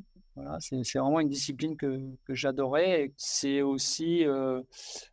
quelque chose que j'aime toujours d'ailleurs enseigner aux joueurs avec lesquels je travaille. J'ai fait un épisode avec Mansour quasiment au tout début. Ah ouais ? Et quand j'ai raccroché avec lui, je me suis dit putain, c'est fou, le mec à chaque fois qu'il ouvre la bouche, c'est légendaire quoi. Ah, des histoires, il en a, ça c'est sûr. Ouais, incroyable. Il a une vie incroyable surtout. C'est vraiment un de mes meilleurs potes. Voilà, c'est le parrain de mon fils. Et je me suis battu pour qu'il soit le parrain de mon fils parce que les prêtres, on ne trouvait pas de prêtre. Quoi. Quand je lui ai demandé d'être le parrain de mon fils, donc c'était à la maternité, mon fils venait de naître, et il m'a dit, écoute, parce que bon, il m'appelle tonton, je l'appelle le nom, bref. Ouais. Et il me dit, écoute, tonton, c'est gentil, mais... c'est que des emmerdes, c'est gentil de penser à moi, ça me touche vraiment, mais laisse tomber, tu vas avoir que des emmerdes, et puis moi, c'est lourd à porter, je ne sais pas si jamais il y a un souci un jour, je lui écoute, je ne me pose même pas la question de savoir si, voilà, un jour, il y a un problème, si tu seras en mesure de faire le maximum, parce que je sais que tu le feras, mais je dis, écoute, je trouverai un prêtre, voilà, ça prendra le temps que ça prendra, et donc avec ma femme, on a fait, je ne sais pas combien de prêtres, avant d'en trouver un, qui était un prêtre itinérant, tu vois, qui était vraiment ouvert sur le monde. Ouais. Et figure-toi, on a fait ça parce que c'était dur aussi de trouver une église qui nous accepte pour le baptême. Et donc, on a fait ça dans la chapelle du château de Champ de Bataille. Le château, tu sais, du décorateur qui s'appelle Garcia. Célèbre décorateur. Et donc, quand je reviens, donc le lendemain, Mansour revient à la clinique parce que je lui dis, écoute, non seulement tu vas être le parrain de mon fils, mais nous, on a une tradition dans la famille, il s'appelle Hugo, le deuxième prénom, c'est le prénom du papa, et le troisième prénom, c'est le prénom du parrain. Et là, il s'est mis à chialer. Il me dit, non, mais là, tu peux pas me faire plus plaisir. Et aujourd'hui, il y a beaucoup de copains de mon fils ou des joueurs du circuit, tu vois, que j'ai entraîné, bref, et qui appellent mon fils Mansour Junior, quoi, tu vois, parce que c'est une belle histoire quand même. Et au baptême, c'était incroyable parce que Mansour, il a récité des versets du Coran parce que Mansour, il est musulman. D'accord. Et c'est pour ça que c'était beau, très très beau, magnifique. C'est parce qu'il est musulman que les prêtres n'acceptaient pas, c'est ça ? Ouais. Peut-être que maintenant, ça serait plus facile, je sais pas, mais bon, il y a il y a 27 ans, ça l'était un peu moins. Je crois qu'on en était à peu près au début avec Joe. Est-ce que tu peux nous dire comment on t'a confié le bébé et quelle était ton intuition sur votre collaboration au tout départ? Alors, en fait, moi, je sortais de ma collaboration avec Richard. J'avais fait un petit intérim de quelques semaines dans un groupe avec Jérôme Potier, qui à l'époque avait un groupe élargi de joueurs. On appelait ça le groupe des premières séries, donc il avait un nombre incalculable de joueurs. En général, quand il y avait un coach qui était entre deux collaborations, il rejoignait le groupe de Jérôme. Et puis à la fin de l'année, en fait, c'est Joe qui a demandé à ce qu'on puisse travailler ensemble. Il a demandé aux responsables du haut niveau et aux DTN de l'époque, qui étaient donc Jean-Claude Massias et Éric Debliquer. Et j'ai bien aimé cette approche, parce que je me suis dit, tiens, au moins, voilà. Parce que parfois, on fait des groupes à la fédération, et c'est normal, parce qu'on ne peut pas faire autrement. On fait des groupes de niveau, et parfois, il y a des joueurs qui n'ont pas forcément un bon a priori d'un entraîneur, ou qui auraient préféré s'entraîner avec un autre entraîneur. Et puis, ce n'est pas possible pour une raison bien simple, c'est qu'il faut qu'on fasse quand même des groupes cohérents, parce que sinon, c'est impossible à gérer pour les entraîneurs. Voilà, donc on a commencé à bosser comme ça. Il sortait de sa dernière année junior. Il avait failli être champion du monde junior. Il finit 2e derrière Baghdatis. Il a gagné l'US Open junior. Donc on a commencé en janvier. Ouais, on a commencé en janvier. Voilà, et puis un des premiers entraînements, je me souviendrai toujours. Donc il voulait me montrer que il était motivé, et il était tellement motivé qu'à la fin d'une journée, sur une séance au panier, il était allé chercher une balle tellement loin, en dehors du couloir, il y avait une balle qui traînait par terre, il a marché dessus, il s'est tordu la cheville. Bon, je lui ai dit, tiens, ça c'est de la motivation, quoi. Parce que les séances au panier, type de celles que nous on endurait quand on était jeunes, quand c'était la mode d'envoyer les balles au-delà des couloirs, parce que sinon...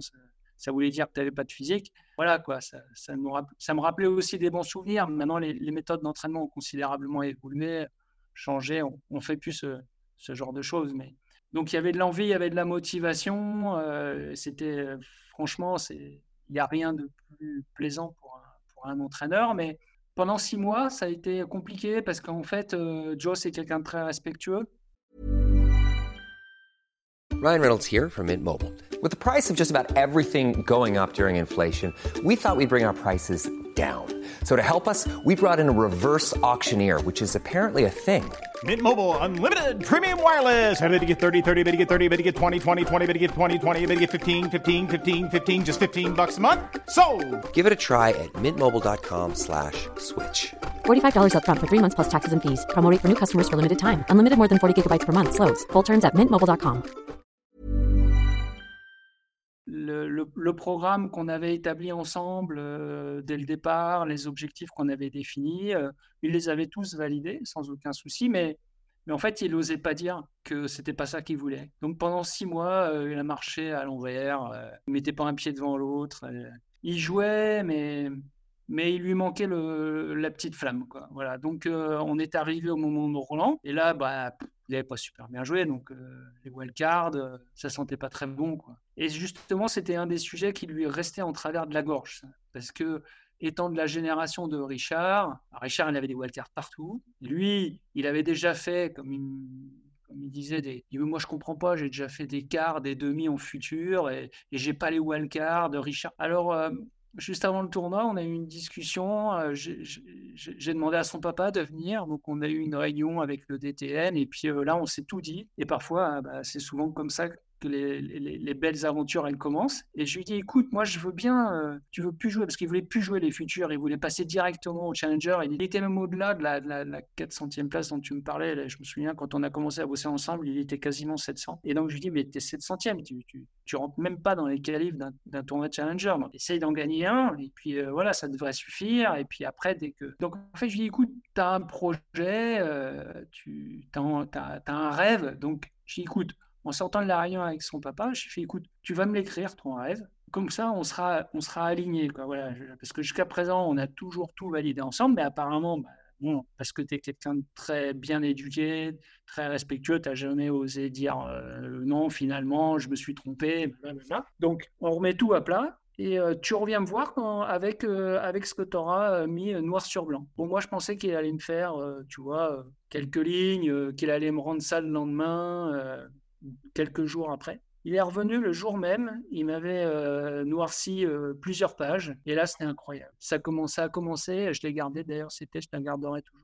En me disant, écoute, voilà, moi, ce que je veux faire, c'est mettre des parpaings aux quatre coins des terrains pour les plus grands cours du monde. Et là, c'est là que tu ne peux que réaliser qu'effectivement, même s'il avait validé les programmations, les plans, de départ, en fait, c'était pas du tout en rapport avec ce que lui, il avait envie de faire au plus profond de lui-même. Alors, quand je lis ça, je dis, la vache, comment on s'y prend ? Alors, je dis, écoute, moi, tu sais, les futurs, je suis comme toi, hein, ça me fait pas rêver, hein, moi, si on peut aller rapidement sur des challengers et puis après rapidement sur... Je dis, écoute, moi, ce que je te propose, tu gagnes un futur, on n'en parle plus, on passe à la catégorie challenger. Tu gagnes un challenger ou deux, dès que tu peux jouer les qualifs de tournois du Grand Chelem ou des tournois du Grand Circuit, hop, on passe. Il me dit ok, ça a fait ni une ni deux. 15 jours après, on était en Espagne pour un futur à Lanzarote. Il le gagne en battant des super joueurs en plus, et il leur met des branlées. Derrière, il sort du cours, hein. J'ai même pas le temps de le féliciter. Il me fait bon, ça c'est fait, direction les challengers. Il va jouer son premier challenger. On était en Angleterre. Il part des qualifs. Et là, tous les jours, je voyais un mutant sur le terrain. Et là, premier tour de qualif, deuxième, troisième, il se qualifie. Et hop, il finit par gagner le tournoi. Il me dit, bon, en sortant du cours, il me fait, bon, alors là, ça me met combien ça ? Je dis, ça va te mettre 300 et quelques, peut-être un peu mieux. Il me dit, qu'est-ce que t'en penses, les qualifs de l'US Open, parce que c'était donc le début de l'été. Je lui dis, écoute, à mon avis, il en manque un petit peu, là. Il manque quoi ? Je dis, ça dépend aussi des autres joueurs, comment ils jouent jusqu'à la date limite d'inscription. Mais il me dit, bon, je suis inscrit dans un challenger. Il me dit, si je le gagne, ça devrait être bon. Je dis, ouais, si tu le gagnes. Je dis, mais t'as mal à l'épaule, ça m'embête quand même, parce que là, imagine, tu fous ta saison en l'air parce que tu forces. Je dis, mais non. Il faut que je gagne parce que moi, je veux être dans les qualifs de l'US Open à la fin de l'été. Donc, il est parti, c'était en Russie. Hop, il s'envoie son deuxième challenger d'affilée. Alors, il avait vraiment l'épaule, était un peu amouché, quoi. Et il dit, non, mais là, maintenant, je vais pouvoir me reposer, j'ai le temps. Voilà, donc après, il s'est réentraîné. Il a été faire ses qualifs de l'US Open. Et voilà, comment tu vois, ça a démarré, en fait. Et jusqu'à la fin de l'année, il est passé de la quasiment 700e place au mois de juin. Et à la fin de l'année, je me souviens, après l'US Open, on a été, comme on avait dit, hein, donc derrière, on ne jouait plus que des grands prix, des grands tournois. Et donc, on avait été en Chine en guerrier, et on avait retraversé la planète. Et donc là, pareil, qualif, c'était dur, il faisait une chaleur de mutant. Et donc, il se qualifie, il fait des super matchs, il sauve même une balle de match à un moment donné, je pense, au dernier tour. Et puis, le tirage au sort, et là, tête de série 1, il tombe contre Moya. Oh, je dis, merde, c'est intéressant, ça va être un match sympa, mais bon, il jouait tellement bien, je lui dis, mais bon, il était vraiment capable de battre plusieurs mecs, mais Moya était 3 mondiales à l'époque, quand même, ça va être un peu gros, tout ça. Et là, je voyais, il était tellement excité à l'idée de jouer ce match. Je dis bon, et donc il jouait 2 jours après, et le jour de son match, en fait, il pleut toute la journée. Et tous les matchs sont annulés, les uns derrière les autres. Je lui dis, écoute, toi, tu restes à l'hôtel, moi, je vais au club, et puis je t'envoie des messages pour te dire voilà ce qui se passe. Et puis à un moment donné, il y a le mec de l'ATP, il vient me voir, il me fait, bon, écoute, voilà, laisse tomber, il n'y aura pas de match. Tu peux dire à Joe s'il a envie de faire un petit décrassage à l'hôtel. Je dis, okay. Donc j'envoie un message à Joe. Un quart d'heure après, le mec revient me voir en me disant, bon, finalement, le directeur du tournoi a changé d'avis. Il veut absolument un match, Moya contre Joe. J'ai dit, mais attends, moi j'ai dit à Joe, si ça se trouve, il est parti courir. Il me dit, tu te débrouilles. J'ai dit, mais l'hôtel, il est à 1 heure en voiture, quoi. Incompressible. Vous ne pouvez pas faire moins en durée de transport. J'ai dit, mais il joue dans combien de temps ? Dans 1 heure. J'arrive à la voir par miracle. Il était à la salle de gym de l'hôtel. Je lui ai dit, écoute, tu fais le plus vite possible, tu sautes dans un taxi, tu vas jouer. Finalement, ils ont changé d'avis. Il dit, ok, j'arrive. Il arrive au bout d'1 heure. Il avait un espèce de regard. J'ai dit, c'est pas possible, là, il va tuer quelqu'un. Et il était, mais surmotivé. Et je me rappelle, à l'époque, j'étais avec un autre entraîneur de la FED. On était dans les tribunes. Et là, le match a commencé. Alors, bien sûr, il était en confiance. Il avait gagné beaucoup de matchs, accumulé beaucoup de victoires. Mais il l'a démonté, quoi. Mais quand je te dis démonté, il l'a démonté, quoi. Et je voyais Moya qui regardait son entraîneur. Et c'était même pas de la surchauffe parce qu'il jouait pas avec les lignes, tu vois, mais il lui en mettait plein la gueule. Et Moya, c'était pas, il n'a pas joué à moitié non plus, quoi, tu vois. Et je me rappelle, après le match, j'avais appelé mon responsable de l'époque, qui était Eric Debliquaire, qui est un de mes meilleurs amis.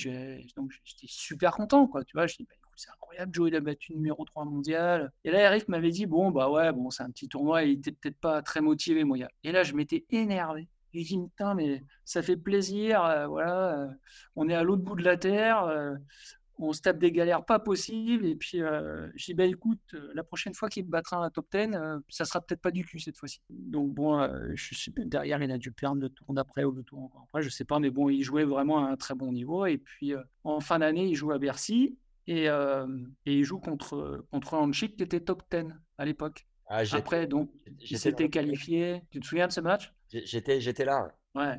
Il s'était qualifié. Il avait battu que des top 100 dans les qualifs. Enfin, voilà. Bon, il était en super bourre. Hein. Et puis, surtout, il se tirait la bourre avec Gaël à l'époque.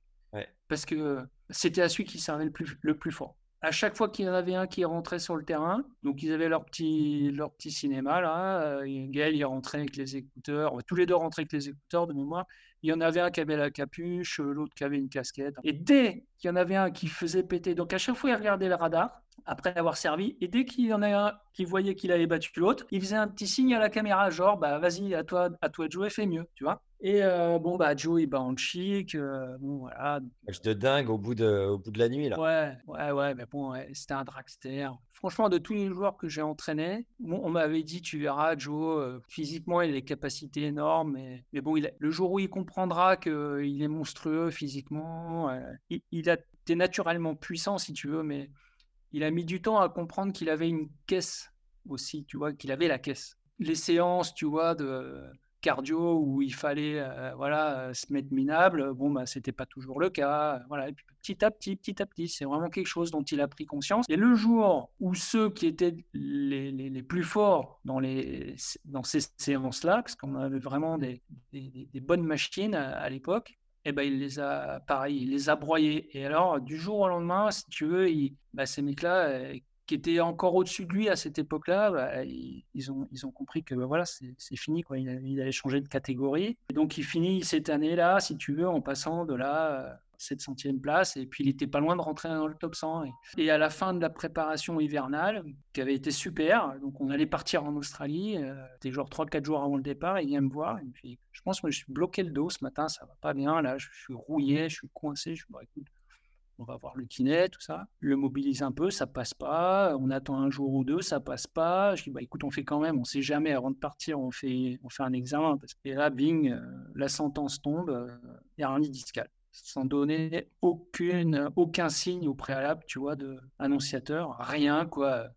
Même pas une pointe dans la fesse, même pas une pointe derrière la cuisse, le mollet, rien, que dalle, même pas de sciatique. Comme ça, du jour au lendemain. Donc, obligé d'annuler la tournée, tu vois, il était dans une super dynamique. Et donc, ça a été le premier coup d'arrêt. Et donc, il a repris au mois de mars. Je l'ai retrouvé, moi. Pendant ce temps-là, je suis parti en Australie avec l'autre joueur du groupe qui était Édouard Roger Vasselin à l'époque. Et puis, il nous a rejoint à Indian Wells, mais bon, il venait de reprendre. Il avait donc... on avait choisi de ne pas l'opérer, voilà. C'était sa décision, bien entendu, hein, mais moi, ayant été opéré, je l'ai toujours encouragé à ne pas le faire. Voilà. Parce que moi, je n'ai jamais été en mesure de reprendre derrière. Et je lui ai dit, écoute, t'es jeune, même si ça doit te prendre plusieurs mois, garde-toi cette option pour plus tard si jamais t'arrives pas à guérir de cette hernie discale naturellement. Donc, ça a mis du temps, quand il a repris la compétition, donc après un traitement à cortisone, donc il était bouffi, il faisait je sais pas combien de kilos de trop, donc on s'était retrouvé je me souviens, à Los Angeles là pour une tournée, donc il y avait Indian Wells, on avait fait un mix de gros tournois et de tournois challenger, et là quand je l'ai vu arriver à l'aéroport, j'ai dit, oula, là il y en a pour un moment avant de remettre le bonhomme en forme. Et puis, c'était compliqué parce qu'il avait encore mal au dos. Il y avait des journées qui étaient bonnes, des journées qui étaient moins bonnes, des journées qui n'étaient pas bonnes du tout. Donc, je faisais tout. Là, j'ai appris. En fait, c'est là où mon métier d'entraîneur a considérablement évolué aussi parce que du jour au lendemain, j'ai fait aussi, je faisais kiné, je faisais un peu ostéo, je le massais, je lui faisais de la mobilisation, je faisais entraîneur physique, j'adaptais. C'est là où j'ai commencé aussi à faire évoluer mes méthodes d'entraînement, parce que on était toujours à la recherche de quelque chose qui allait le soulager. Et puis, en général, quand on a une hernie discale, forcément, on se pète ailleurs. Donc, c'est ce qui s'est passé. Donc, il s'est fait un petit peu tout. Quoi. Pendant quasiment 3 ans, il revenait. Alors, tout de suite, ça marchait bien. Et puis, bing, il était obligé de s'arrêter parce qu'il y avait un truc qui lâchait ou parce que son dos ne le laissait pas encore suffisamment tranquille. Voilà, mais il a eu de la chance, c'est que son hernie, elle était médiane. Médiane, ça veut dire qu'elle n'était pas latérale, donc moins proche d'une paroi nerveuse. Et donc, plus d'espace entre la paroi nerveuse au centre du canal rachidien, donc moins sujet à des lumbagos. Mais à chaque fois qu'il faisait un lumbago, il expulsait aussi une partie de son hernie discale dans le canal rachidien. Donc, c'était un mal pour un bien. Donc, pendant quelques jours... Il était comme monsieur tout le monde, voilà. Il était à l'horizontale, il ne pouvait pas bouger. Et puis, quand il reprenait, il grattait un petit peu à chaque fois. Et puis, ça a duré pendant 2-3 ans. Et il y a eu des moments difficiles, voire très difficiles. Voilà. Mais je lui ai toujours dit que jamais je le laisserai tomber. Voilà. Jamais je le laisserai tomber. Parfois, mes responsables, le directeur technique, m'ont demandé s'il ne valait pas mieux arrêter. Je disais non, parce qu'en plus, à l'époque, c'était la période du team Lagardère. Et je disais, écoutez, moi, de toute façon, je crois énormément dans le jeu, mais si on le laisse tomber, déjà, on n'est pas correct, on ne fait pas notre boulot. Et je dis, en plus, si on le laisse tomber, peut-être qu'on aura fait tout le job jusqu'à présent pour la structure qui l'accueillera et avec laquelle ça marchera, parce qu'un jour, ces problèmes, ça sera terminé. Et je dis, ça serait quand même dommage. Et le DTN de l'époque m'avait entendu. Il m'avait dit, écoute, OK, je suis derrière toi. Mais c'est la dernière carte, voilà. Donc là, pour le coup, il ne fallait pas se rater. Et puis, écoute, il a repris encore une fois. Et puis, petit à petit, on affinait nos méthodes d'entraînement avec le service médical de la fédération, avec le docteur Montalvan, avec Chris Secaldi aussi, le kiné qui nous a beaucoup aidés. Et puis, on est parti du principe que... le bi-quotidien, c'était terminé, voilà. Donc, quand il s'entraînait longtemps, c'était une séance par jour, longue, mais une séance. Et que s'il retournait s'entraîner, c'était pour faire du physique. Et le physique était ultra adapté par rapport à ce qui se passait sur le terrain. Au début, on repartait, on faisait une semaine de compétition et on revenait. Voilà, qui perdent au premier tour, au deuxième ou qui gagnent le tournoi. Donc, ça n'a pas été facile à mettre en place au début parce que, quand il n'était pas blessé, il avait envie de jouer et puis il jouait bien tout de suite. Et puis après, on a fait 2 tournois. Et puis après, on en a fait un 3e. Et on n'a jamais été plus loin que 3 tournois. Et puis ça a tenu, voilà. Et puis, comme il rejouait bien la plupart du temps assez rapidement, et puis on part sur une tournée aux États-Unis et en Amérique du Sud, qui gagne ses 2 challengers. Il revient quasiment il n'était pas loin de revenir dans le top 100. Il était 130, je crois. Et dans l'avion... Ça faisait un petit moment que j'y pensais, mais je me dis, il y a Roland, forcément il va avoir une wildcard, mais ça fait tellement longtemps qu'il n'a pas joué sur terre battue que pour moi c'était un risque en fait.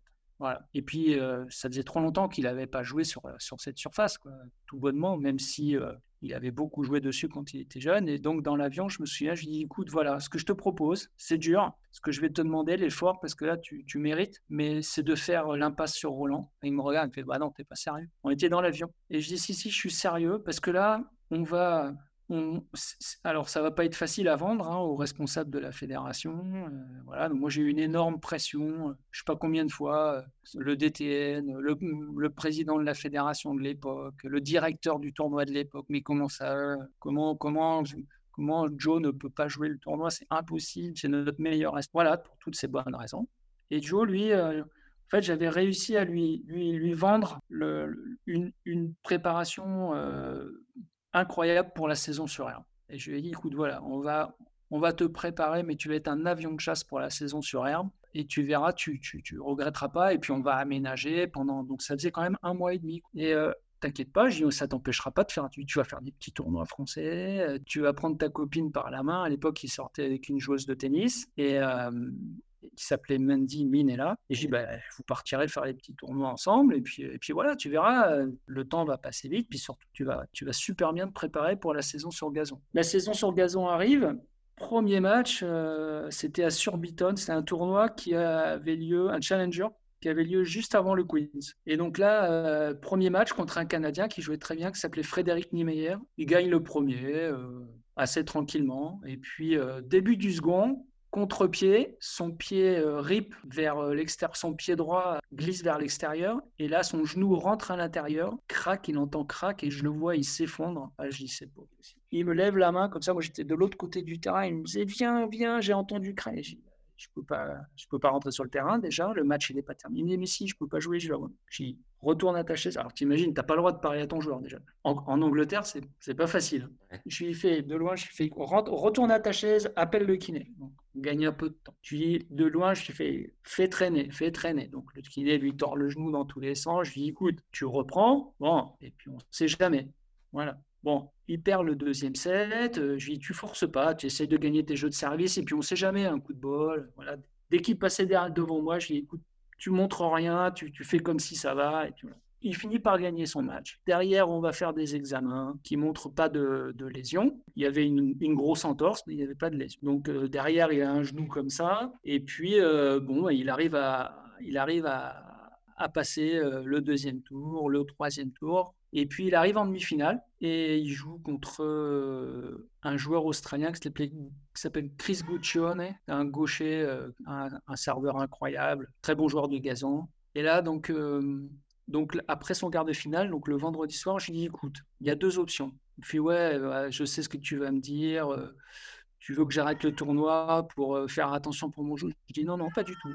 Ton genou, ça va, tu as une entorse, mais là, ça tient. Si ça ne tenait pas, il y a longtemps que tu aurais abandonné. Donc, moi, ce que je te propose, c'est de continuer le challenger, ton demi-finale, et de faire les qualifs du Queen's.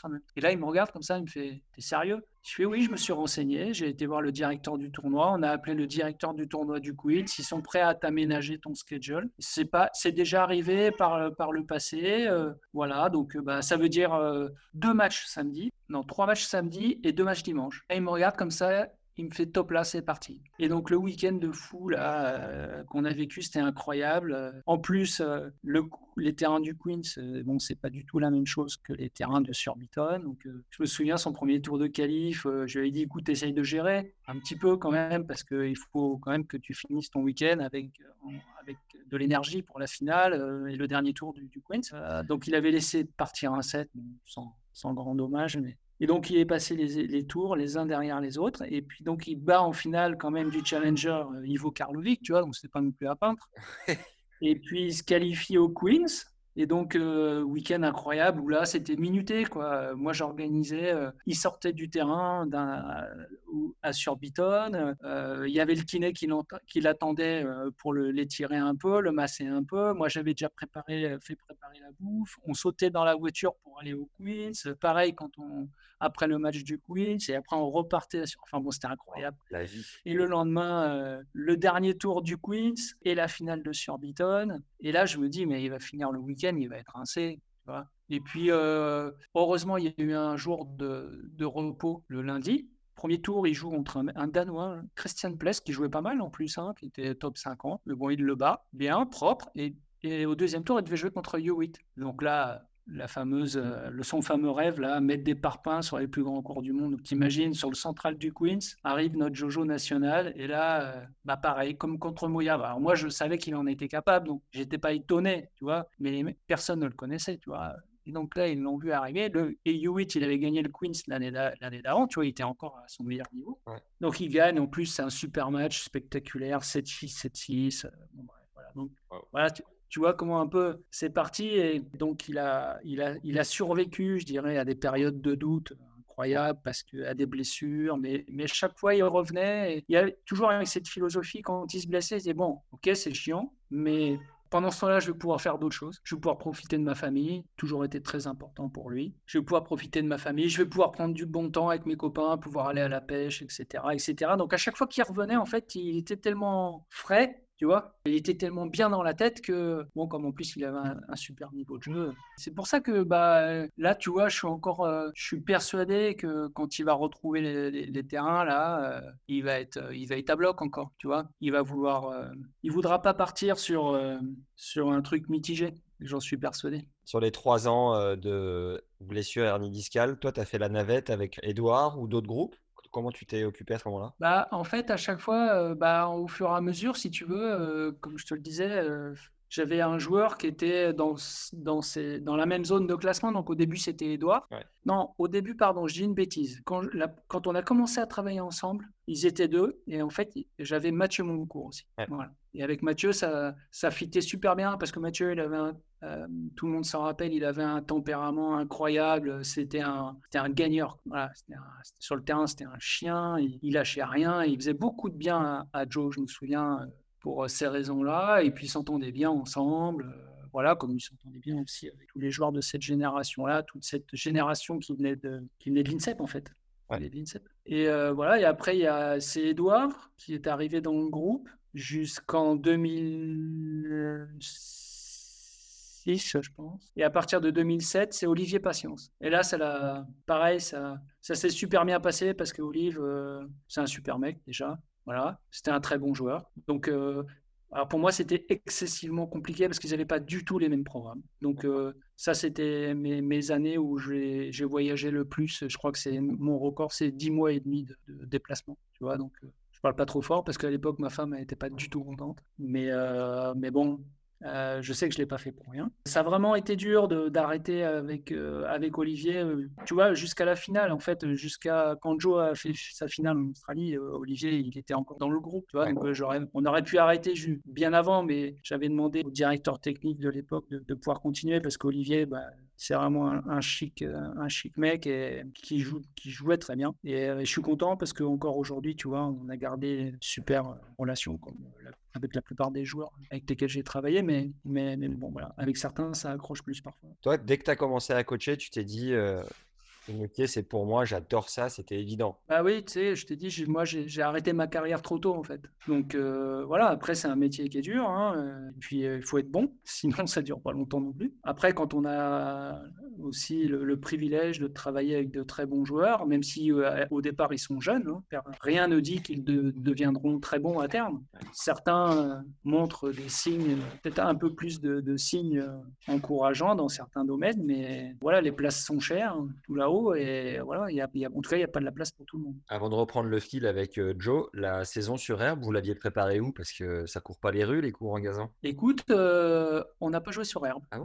Comme beaucoup de joueurs d'ailleurs. On a joué sur dur. Sur dur, on a joué un peu dans son club au TCP. En fait, tu sais, le gazon, maintenant, c'est devenu une surface tellement propre que voilà, ça rebondit plus bas. Donc, on a trouvé un cours où le rebond était plus bas. Il était sensiblement de la même vitesse, voire quasiment de la même vitesse. Et puis voilà, et puis bon, c'est quand même... Il avait joué en junior aussi, tu vois, il était bien débrouillé, donc voilà, il aimait bien. Puis alors lui, le gazon, toujours aimé, hein, faire des roulades, plonger à droite à gauche, ça c'est son kiff. Hein. Donc voilà, non, ça n'a jamais été un... Son jeu s'adaptait à merveille.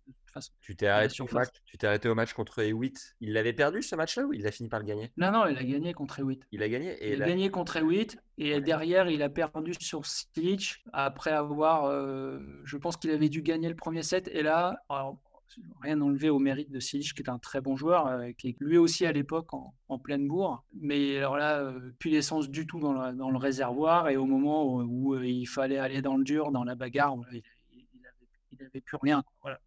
Mais c'est pas très grave. Donc voilà, et puis comme ça, c'est comme ça qu'il a obtenu sa wildcard à Wimbledon à l'époque, avec Silic d'ailleurs. Ils ont tous les deux été wildcard parce qu'on était partis pour faire les qualifs et puis quelques jours avant, le comité, je sais pas comment ils appellent ça, le comité du All England Club lui avait attribué une wildcard.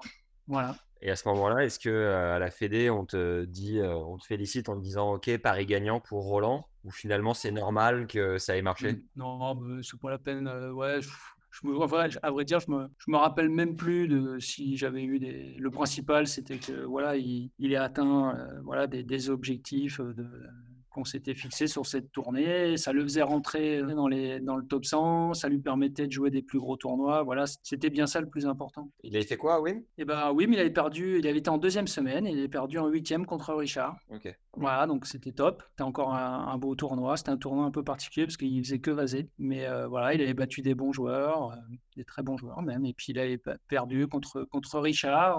Bon, il n'avait pas fait son meilleur match, mais bon, Richard était très solide à l'époque. C'était pas facile de le manœuvrer. Et voilà. Est-ce qu'il y a une étape importante à préciser avant de vous partager la campagne en Australie, sa finale, qui est un truc génial, si tu pouvais nous refaire le film. Est-ce qu'il y a eu un passage important à préciser entre-temps ? Bah écoute, non, bah après l'année, il est monté crescendo, il a fini l'année en étant 38, je crois. Ouais. 37 ou 38. Voilà, il a encore fait de très bons matchs, battu de très bons joueurs. Voilà, ça, il progressait régulièrement. Et puis, non, le fait marquant, c'est l'intersaison. Parce que moi, ça faisait un petit moment, je repensais à ce qu'on avait fait avant la tournée sur gazon, tu vois. Et je me dis là, si on arrive à refaire un bloc, bah, il va aller se bagarrer avec les tout meilleurs. Parce qu'il y avait encore une étape à passer au niveau de des contenus, des volumes d'entraînement qu'il devait encaisser pour pouvoir matcher avec les meilleurs et sur la durée d'un grand chelem, parce qu'il y en a plusieurs sur la route. C'est quoi ta manière à toi d'entraîner justement ? Est-ce qu'elle varie d'un joueur à un autre pour coller à sa personnalité, ou est-ce que tu as une base à laquelle tu ne déroges pas forcément ? C'est quoi ta manière de faire ? On a tous des principes, mais il faut surtout faire preuve d'adaptation par rapport aux joueurs avec lesquels on travaille. Voilà, on ne peut pas tous les faire travailler de la même manière, c'est pas possible. Là, en l'occurrence, on connaissait parfaitement Joe et en fait, on avait du temps. Je lui avais dit, écoute, c'est peut-être la dernière fois que tu as une préparation hivernale comme celle-là, où tu vas pouvoir t'investir sur la durée. En tout cas, je te le souhaite, parce que l'année prochaine, tu feras peut-être le Masters, tu feras peut-être... voilà, tu auras des intersaisons qui seront très courtes, qui seront surtout consacrées au repos, et puis à une remise en route, quoi. Ouais. Donc là, c'est la dernière fois où on peut aller bosser dur sur un nombre de semaines. Je me souviens, il avait fait 7 semaines et demie. Voilà. À Paris, 7 semaines et demie. Alors, on avait fait à Paris et j'avais réussi à vendre au DTN de l'époque un stage de préparation à Perpignan. À côté de Perpignan, comment ça s'appelle ce... Carpentras ? Non, ça va me revenir. À côté de Grand Stade, là. Il y a un tour à Saint-Cyprien, voilà. Ah oui, Saint-Cyprien. Parce que je savais qu'on pouvait jouer en extérieur. Voyez, il y avait des cours couverts aussi au cas où le temps. Et donc là, pendant ces 7 semaines et demie, il a fait des journées de malade, quoi, voilà. Mais qui étaient adaptées à ses besoins. Et puis, il les tuait tous les uns derrière les autres. Il les enchaînait carrément. Il faisait des doubles séances d'entraînement. Quand les autres arrivaient à en faire une, il en faisait deux. Et puis, derrière, au physique, il les massacrait. Et puis, on arrivait les premiers au club, on repartait les derniers.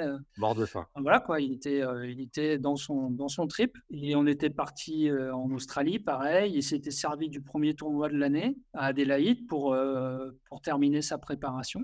D'ailleurs, il l'avait un peu payé sur la fin du tournoi parce qu'il avait rebattu U8 en quart et puis en demi, il avait calé sur Nieminen, un joueur finlandais là, qui était très bon, qui était dur à manœuvrer. Mais bon, il n'avait plus assez d'essence dans le réservoir, mais c'était normal. Voilà, il le savait. Et la semaine d'après, il avait fait le tournoi à Sydney, mais on s'était dit qu'on le ferait... en simple, qu'on continuera à bosser à côté, mais qu'il le ferait surtout en double parce qu'on avait décidé de pas mal travailler les enchaînements vers le filet, le retour. Et donc, il avait joué le double avec Richard et ils avaient gagné le tournoi en battant les Bryan en finale. Donc ça aussi, tu vois, c'était quand même des sacrés résultats. Et donc, voilà, il s'était pointé à l'Australian Open, super bien préparé, en super confiance, jusqu'à ce qu'on apprenne le tirage au sort, voilà, qui lui donnait Murray au premier tour. Donc, comme un peu... Souviens-toi ce que je te disais là à Pékin. Le regard. On avait vu le tirage au sort contre Moya. Voilà. Et là, bah, pareil, j'ai revu le même mec. Voilà. Peur à gage. Ouais. Et écoute, voilà. Après, bah, le tournoi, tout le monde le connaît. Je regrette vraiment qu'il n'ait pas pu aller au bout. On était capable. Pas trop vite. Il y a Nadal en cours de route. Il y en a d'autres. Il y en a d'autres, hein, tu sais, il n'a pas joué que contre Nadal, hein, il a battu 5 top 10, je crois, sur la route de la finale de mémoire. Donc c'est pas mal, hein. Et bah, il a rejoué contre Richard. Bon, il avait battu Richard à l'automne à Lyon. Il avait pris sa revanche suite à sa défaite là à Wimbledon. Donc contre Richard, je savais qu'il passerait. J'en étais convaincu. Après, il avait joué contre le Russe là. Yuzny, voilà. Ah, mais... Et là, il a fait un super match aussi. Il l'a éclaté en 3-7, alors que Yuzny, il jouait un tennis de rêve, il était top 10, il jouait au ping-pong, et là, c'était impossible pour lui, quoi. Il y a tout qui revenait, et il se faisait matraquer par Jo, et à l'échange, Jo, il n'était jamais pris de vitesse. Ouais, il a gagné en 3-7 propre, et jusqu'à ce qu'il joue contre Nadal en demi-finale, voilà, pour le match que tout le monde connaît, et pour lequel je lui avais dit, écoute, voilà, si vraiment tu rentres pas sur le terrain avec la volonté de le démolir, quoi, de pas le laisser respirer, de l'agresser en permanence, voilà, peut-être que tu feras un gros match, peut-être que tu verras, mais ça va faire comme pour beaucoup de joueurs qui passent pas loin et qui finissent par perdre. Voilà, parce que ce petit jeu-là, c'est le plus fort. Et il l'a démonté. Ouais, il l'a démonté, il l'a agressé, il a fait des choses que j'aurais bien aimé le voir faire plus souvent, en particulier en revers ou en retour de revers. Il avançait surtout, voilà. Et puis ce jour-là, il a volleyé de manière incroyable, c'est vrai, il faut le dire, parce que bon, ça suffit pas encore, hein, pour battre les meilleurs joueurs du monde. Derrière, faut faire des choses en plus. Et là, ce jour-là, au filet, il a volleyé, c'était incroyable. D'ailleurs, parfois, Nadal, il le regardait, il disait c'est pas possible. Voilà, je crois qu'il a sauvé que 3 balles de break, et encore parce qu'il était tombé, il s'était énervé contre l'arbitre. Je crois qu'il a été mené 0-40 une fois dans le match. Mais... Est-ce que tu as retrouvé souvent, enfin de temps en temps, ce regard de tueur et cet esprit conquérant dans votre collaboration par la suite? Ça, il a toujours eu. Après, il y a des moments où, il y a des moments particuliers qui font que certaines choses ressortent plus que d'autres. Jo, c'est un sportif déjà, pour commencer, au sens large du terme. Il adore le sport, il s'est mis au tennis, mais ça aurait pu être un footballeur. Il aurait été un très bon footballeur, comme il aurait peut-être été un très bon basketteur. Voilà, c'est quelqu'un qui a le sport dans le sens. Ton père était un athlète de haut niveau. Donc voilà, et il a le fait de traverser des périodes un peu, voire très compliquées aussi dans sa vie, l'ont aidé aussi à comprendre que voilà, quand il était en condition de jouer, apte à jouer, en forme, voilà, il fallait en profiter au maximum. Donc c'est pour ça que ça a toujours été un gros bosseur, toujours beaucoup travaillé, voilà, et il en est fier, il peut en être fier, c'est-à-dire que certains ont du talent, plus de talent que d'autres. Je ne dis pas qu'il n'en a pas, bien entendu. Il y a des qualités physiques certainement naturelles, de base, mais qu'il a développées en travaillant très, très dur, extrêmement dur. S'il n'avait pas été autant blessé, je suis persuadé qu'il n'aurait pas gagné un grand chelem. Il en aurait gagné plusieurs. Il serait installé encore plus solidement parmi les tout meilleurs joueurs du monde. Alors qu'à chaque fois qu'il arrivait, qu'il s'en approchait, parce que pour gagner les plus grands tournois, il faut du rythme. Ça, c'est incontournable. Il faut élever son niveau de jeu et le maintenir suffisamment longtemps pour, voilà, se donner une chance d'eux. Et à chaque fois qu'il est arrivé dans cette zone-là, il s'est reblessé. Ça a souvent été les genoux. Après, malheureusement, parce qu'il est tellement puissant qu'il finissait par arracher, endommager les attaches au niveau des genoux. Mais bon, à chaque fois qu'il revenait, encore plus fort. Voilà. Et je suis persuadé que s'il n'avait pas eu toutes ces blessures, il en aurait gagné quelques-uns. Oui. Oh, on aurait tellement aimé, putain, ressentir ce sentiment à nouveau de boxeur, de marcher sur le court, de rentrer dans la tronche de Nadal. Putain, c'était tellement énorme, tellement incroyable. Et... Oui, il l'a fait après, hein. Ça s'est peut-être moins vu. Il a gagné des matchs incroyables. Il ne faut pas oublier, il a une carrière incroyable. Regarde bien ses stats. C'est affolant, hein. Il n'y en a pas beaucoup là. Il y en a une qui est sortie là dernièrement, qui est le joueur à avoir battu le plus des joueurs membres du Big Three. C'est lui ? Eh ben ouais. Attends, c'est incroyable ça quand il pense. Tu vois, elle est toute fraîche. Là. Je l'ai vue passer là il n'y a pas longtemps. D'accord. À mon avis, si tu la cherches, tu vas, voilà, il est avec Wawrinka et Del Potro, il est. Voilà. Bon, bah voilà. C'est pour ça que je te dis, pour moi, s'il n'avait pas été autant emmerdé, comme Del Potro d'ailleurs. Del Potro, il en aura gagné plusieurs. Et voilà, il ne peut pas avoir ces stats-là et ne pas faire partie de ceux qui auraient été en mesure d'en gagner plusieurs. Bon, pas de bol pour lui d'être tombé aussi à cette période avec des mutants pareils. Quoi. Mais bon, c'est comme ça, c'est la vie, c'est le sport, il faut accepter. Vous avez vécu le titre à Bercy aussi ensemble. Est-ce que tu as eu un ou deux autres gros frissons à ses côtés ? À noter, à préciser. Non, mais j'en ai eu plein, bien sûr. Après, Bercy, c'était spécial parce que, bien sûr, c'était à la maison. Il ne faut pas oublier qu'en 2008, il ne peut pas jouer les JO parce qu'il se fait opérer d'un ménisque et que derrière, toute la fin de saison, elle est compliquée. Déjà, donc, il ne peut pas jouer Roland, donc il est obligé de déclarer forfait à Roland. Il déclare forfait pour les Jeux. Et derrière, c'est la course contre la montre pour être capable de jouer à l'US Open. Non. On se pointe à l'US Open, très sincèrement. Bon, pour moi, c'est peut-être dur à dire comme ça, mais pour moi, c'était plus un tournoi de reprise parce qu'il n'avait pas fait un set d'entraînement avant le début du tournoi. Ah oui. Voilà, donc, on comptait vraiment sur les premiers matchs. Et puis, il avait le genou encore qui réagissait pas bien, qui gonflait beaucoup. Voilà. Et donc, il rejoue. Je crois qu'il a au deuxième, il passe un premier tour assez facilement, et puis au deuxième tour il rejoue contre Moya sur le grand stand, et là je dis avant le match, je dis écoute, fais gaffe quand même parce que ton genou il est pas encore assez solide, il gonfle beaucoup. Il dit non mais t'inquiète, je fais attention. Et là pendant le match, il a rien calculé du tout, hein.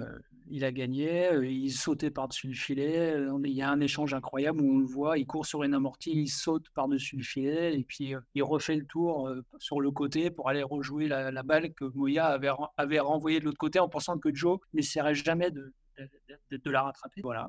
Et derrière, on était allé en Asie et il avait pris sa revanche en finale à Bangkok contre Djokovic. Ça, c'est un gros souvenir parce que avant de rentrer sur le terrain, il m'avait dit écoute, il me la fera pas deux fois. Voilà. Alors, c'était pas un match en 5-7, mais c'était un match incroyable. Je me souviens, je regardais la finale avec Fabrice Santoro et puis un bon copain à moi qui adore le tennis, qui est un des meilleurs potes de Fabrice et David Marouani, et on s'était régalé. On avait vu un match incroyable, mais il avait le genou qui gonflait toujours, et donc derrière, il était arrivé à Bercy, franchement, il était pas loin de faire forfait, il a eu un premier tour compliqué contre Stepanek, qui gagne, ça, avec un peu de chance, mais parce qu'il l'a fait tourner de son côté, et puis après, il rejoue Djokovic au deuxième tour, qui le bat en 3-7. En quart, il bat Roddick en sauvant 17 balles de break. Pas miraculeux, mais pas loin.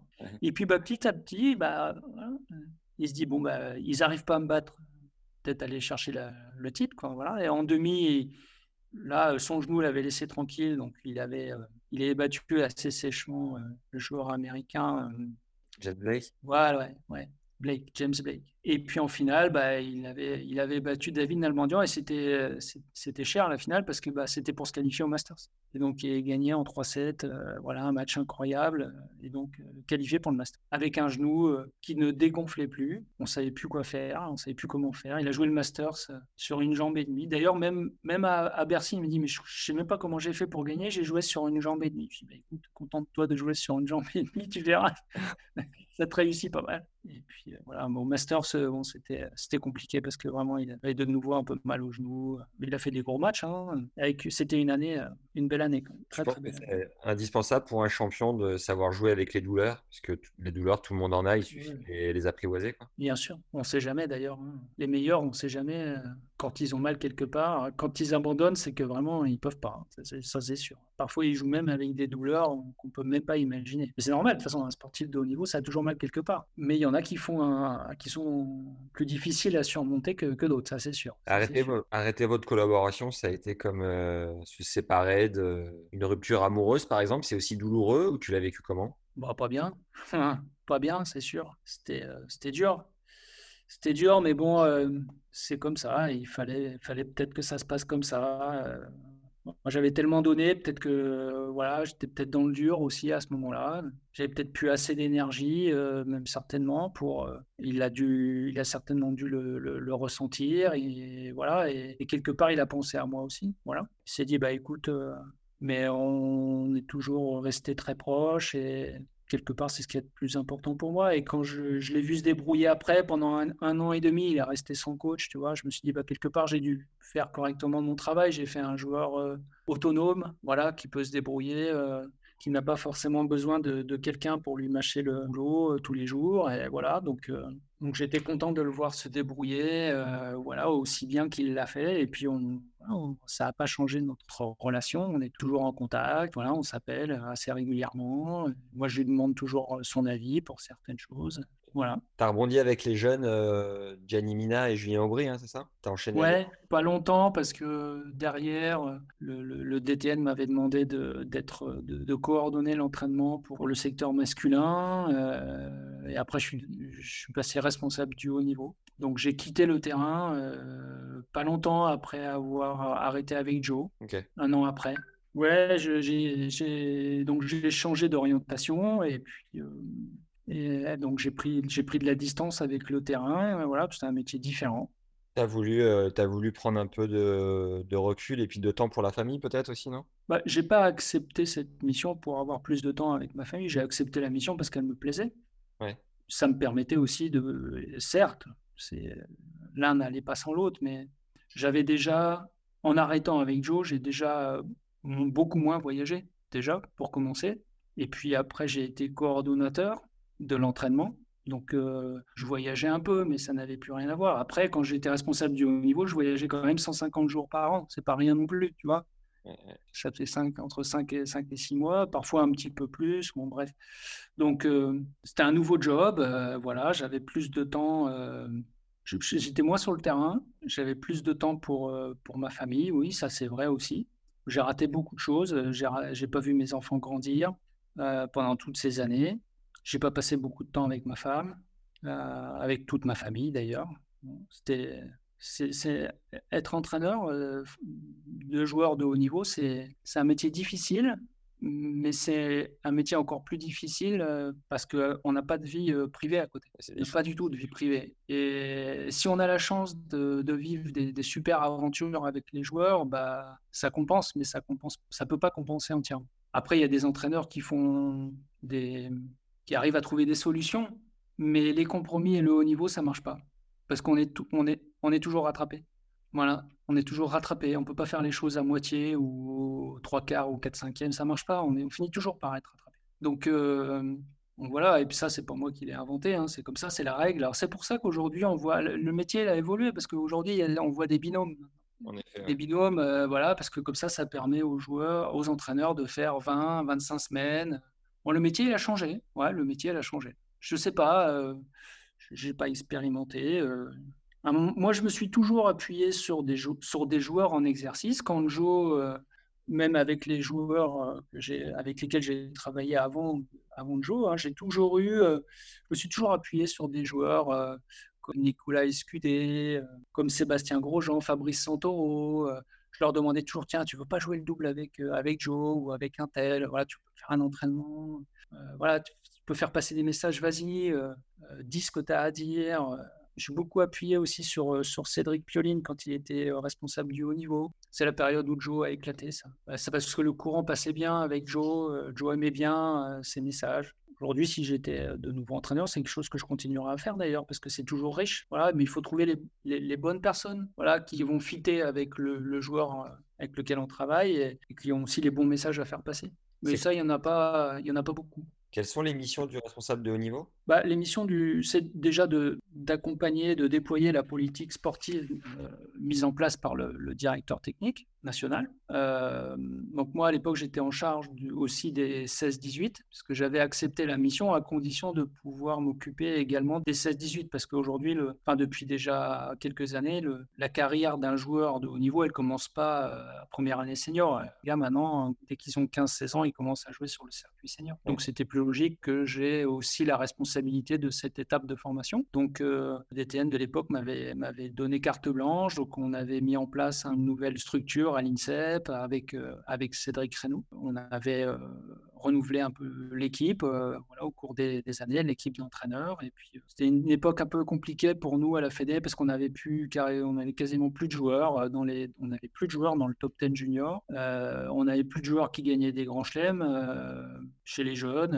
On ne gagnait plus les compétitions de référence. Donc il a fallu reprendre le taureau par les cornes et puis reformer des joueurs, reformer des jeunes, ça se fait pas comme ça en claquant des doigts. Et c'est un travail sur le long terme. Et donc voilà, je suis vraiment content d'avoir effectué ce travail avec ces entraîneurs-là parce que on a reformé des jeunes. Donc à l'époque, faisaient partie des joueurs de l'INSEP, Lucas Pouille, entre autres, la génération 94, Grégoire Barrère, Strasbourg, entre autres. Et puis après, chez les plus jeunes, est rentré Hugo Humbert.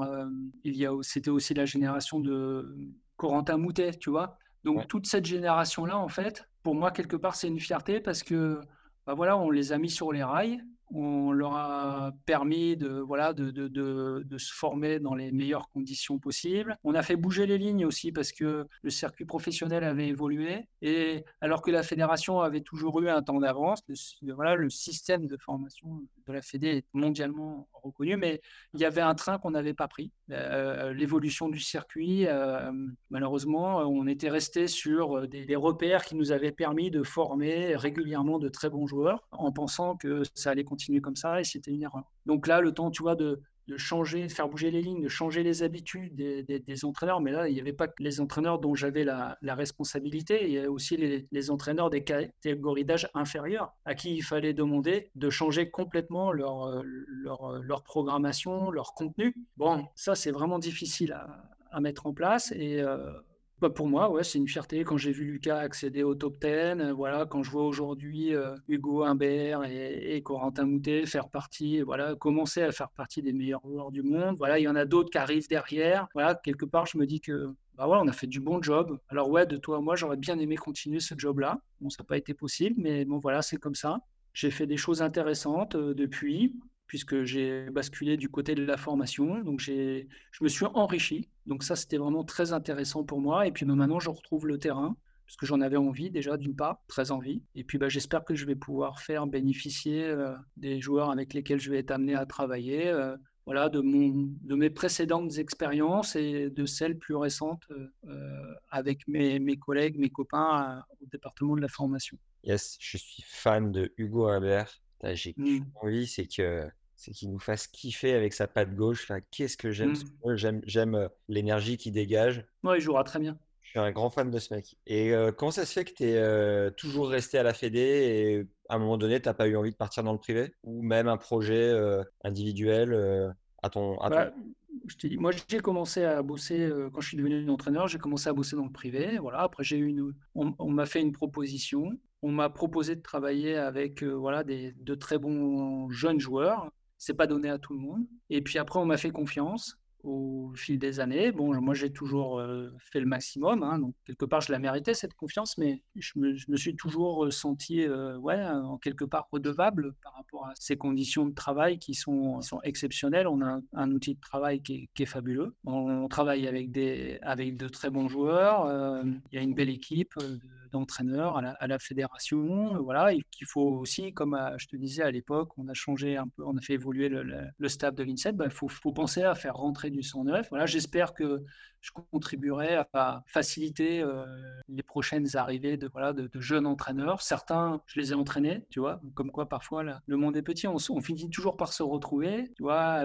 Il y a des entraîneurs que j'ai entraînés comme Augustin Jans, je pense que ça sera un très bon entraîneur, c'est un garçon passionné. Après, parfois, il faut aussi avoir un petit coup de bol, c'est sûr. Quand on te confie à un très bon joueur, ça peut aussi aider. Mais il faut être très bon. C'est des responsabilités qui sont encore plus importantes. C'est une pression qui est encore plus importante parce que les attentes sont encore plus grandes. Et ça, c'est pas donné à n'importe qui de pouvoir assumer ces responsabilités, cette pression, parce que là, faut des résultats. Quoi qu'il arrive, il y a un seul truc qui ne sera jamais discutable, c'est les résultats. Le juge de paix.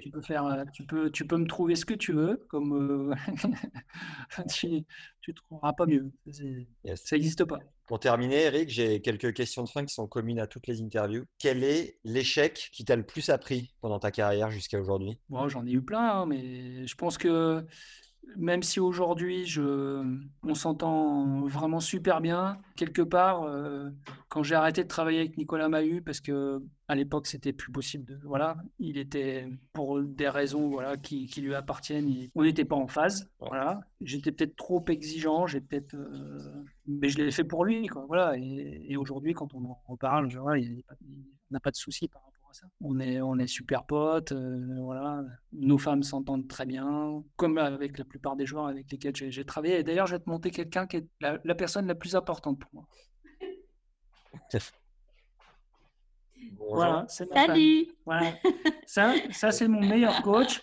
C'est la personne qui m'a laissé, voilà, assouvir ma passion et qui va me laisser l'assouvir encore un petit peu plus. C'est dur pour elle parce que je lui demande de gros efforts, de gros sacrifices. Mais voilà, c'est l'amour de ma vie. C'est vous la coach des coachs. Ouais, on se connaît depuis qu'on a… 17 ans, non, c'est pas ça ? Ah non, ça c'est quand on est sortis ensemble la première fois. Non. Depuis qu'on a un peu moins de 10 ans. Non, mais c'est surréaliste. Ça, c'est une belle aventure. Hein. Là, tu vois ce que j'allais te demander. Pourtant, je lui ai fait endurer. Hein. Je peux te dire que mon sac sur le palier, je l'ai retrouvé. J'aurais pu le retrouver à plusieurs reprises, mais bon. C'est sympa. Il est jamais… Ouais, bon, j'ai mérité. Hein. Parce que 10 mois et demi en déplacement, je peux te dire que… Les soirées sont longues. Quand tu es toute seule à la maison avec des gosses en bas âge, faut assurer, quoi. Est-ce que j'allais te demander la question d'après, le plus bel accomplissement de… Bon, c'était ta carrière. Ma famille. Et voilà. Bah, c'est ma famille. Ouais. C'est ma famille. Ma famille, c'est ma plus grande fierté. Voilà, j'ai 2 beaux enfants. Je suis grand-père. Mais voilà. Alors, ma femme me dit le pire pour elle, c'était… Parce que c'est vrai que ça s'arrêtait jamais. Donc, c'était les vacances avec les joueurs. Parce que même en vacances, je l'amenais les joueurs avec lesquels je travaillais. Elle devait être ravie.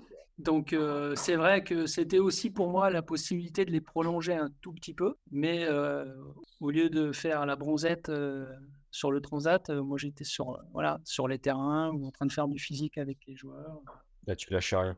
Et ma femme faisait des plats de pâtes pour les joueurs. Est-ce que tu bouquines un peu ? Et si oui, est-ce que tu as un livre qui a marqué ta vie que tu nous recommanderais ? Alors… moi, j'aime beaucoup. Alors, il faudrait que je retrouve cet auteur que ma femme déteste. Cyrulnik, voilà, Boris Cyrulnik. C'est tellement tordu. Ma femme me dit, je comprends pas, te connaissant, que tu arrives à lire des bouquins pareils.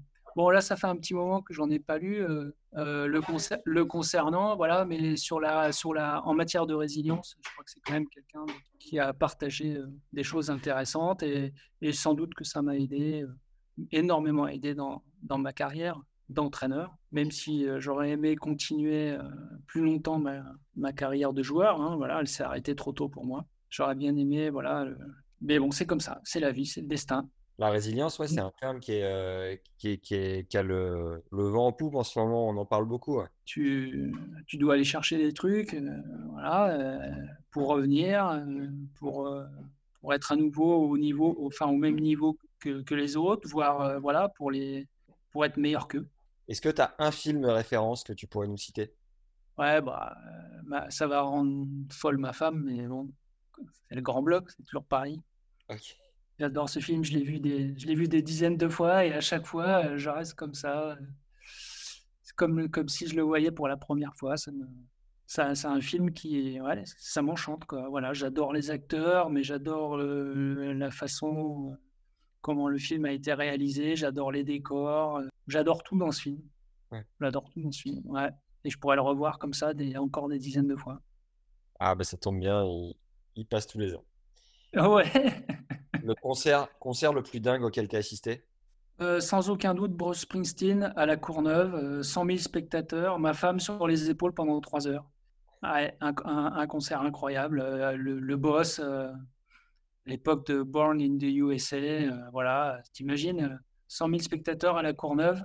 C'était un festival. On n'était pas tout près en plus de la scène, donc c'est pour ça que j'étais obligé de porter ma femme. Et alors c'est marrant, on s'est retrouvés tout à fait par hasard avec deux très bonnes joueuses françaises de l'époque, qui étaient Nathalie Armand et Pascal Etchumendi, je crois. Voilà, donc on s'est fait le concert, on a kiffé, c'était génial. J'en ai vu d'autres aussi, des artistes, mais là, celui-là, je m'en souviens plus particulièrement, c'était incroyable. C'était incroyable. Festival ou qu'est-ce qui foutait à la Courneuve, le boss ? Ouais, je peux pas te dire, je me souviens plus, c'était l'été, je m'en rappelle plus. Je l'ai revu après une fois à Bercy, très longtemps après, mais bon, ça m'a pas fait le même effet. Voilà, il y a un groupe que j'ai raté jusqu'à présent, mais pour la bonne cause, que je devais voir, c'est Police. L'année où Joe va en finale, ils repassaient. Ça faisait longtemps qu'ils avaient arrêté de jouer ensemble. Et puis, j'avais des places pour aller voir le concert avec Fred Verdier, qui commentait à l'époque, déjà pour Eurosport. Et puis, donc, Joe était qualifié pour la finale, c'était le vendredi soir. Et là, le président de la FED avait décidé de revenir, bien sûr. C'était normal pour voir la finale, avec le directeur général qui était à l'époque déjà Jean-François Bilotte. Il était revenu avec Cédric, donc bon, bah, on avait dîné tous ensemble, donc je n'avais pas été au concert. Donc voilà, eux, j'aurais bien aimé les voir. C'était à Melbourne, là, dans le stade de rugby australien, là, 100 000 personnes, là, ça devait être incroyable. Le métier d'entraîneur est fait de sacrifices.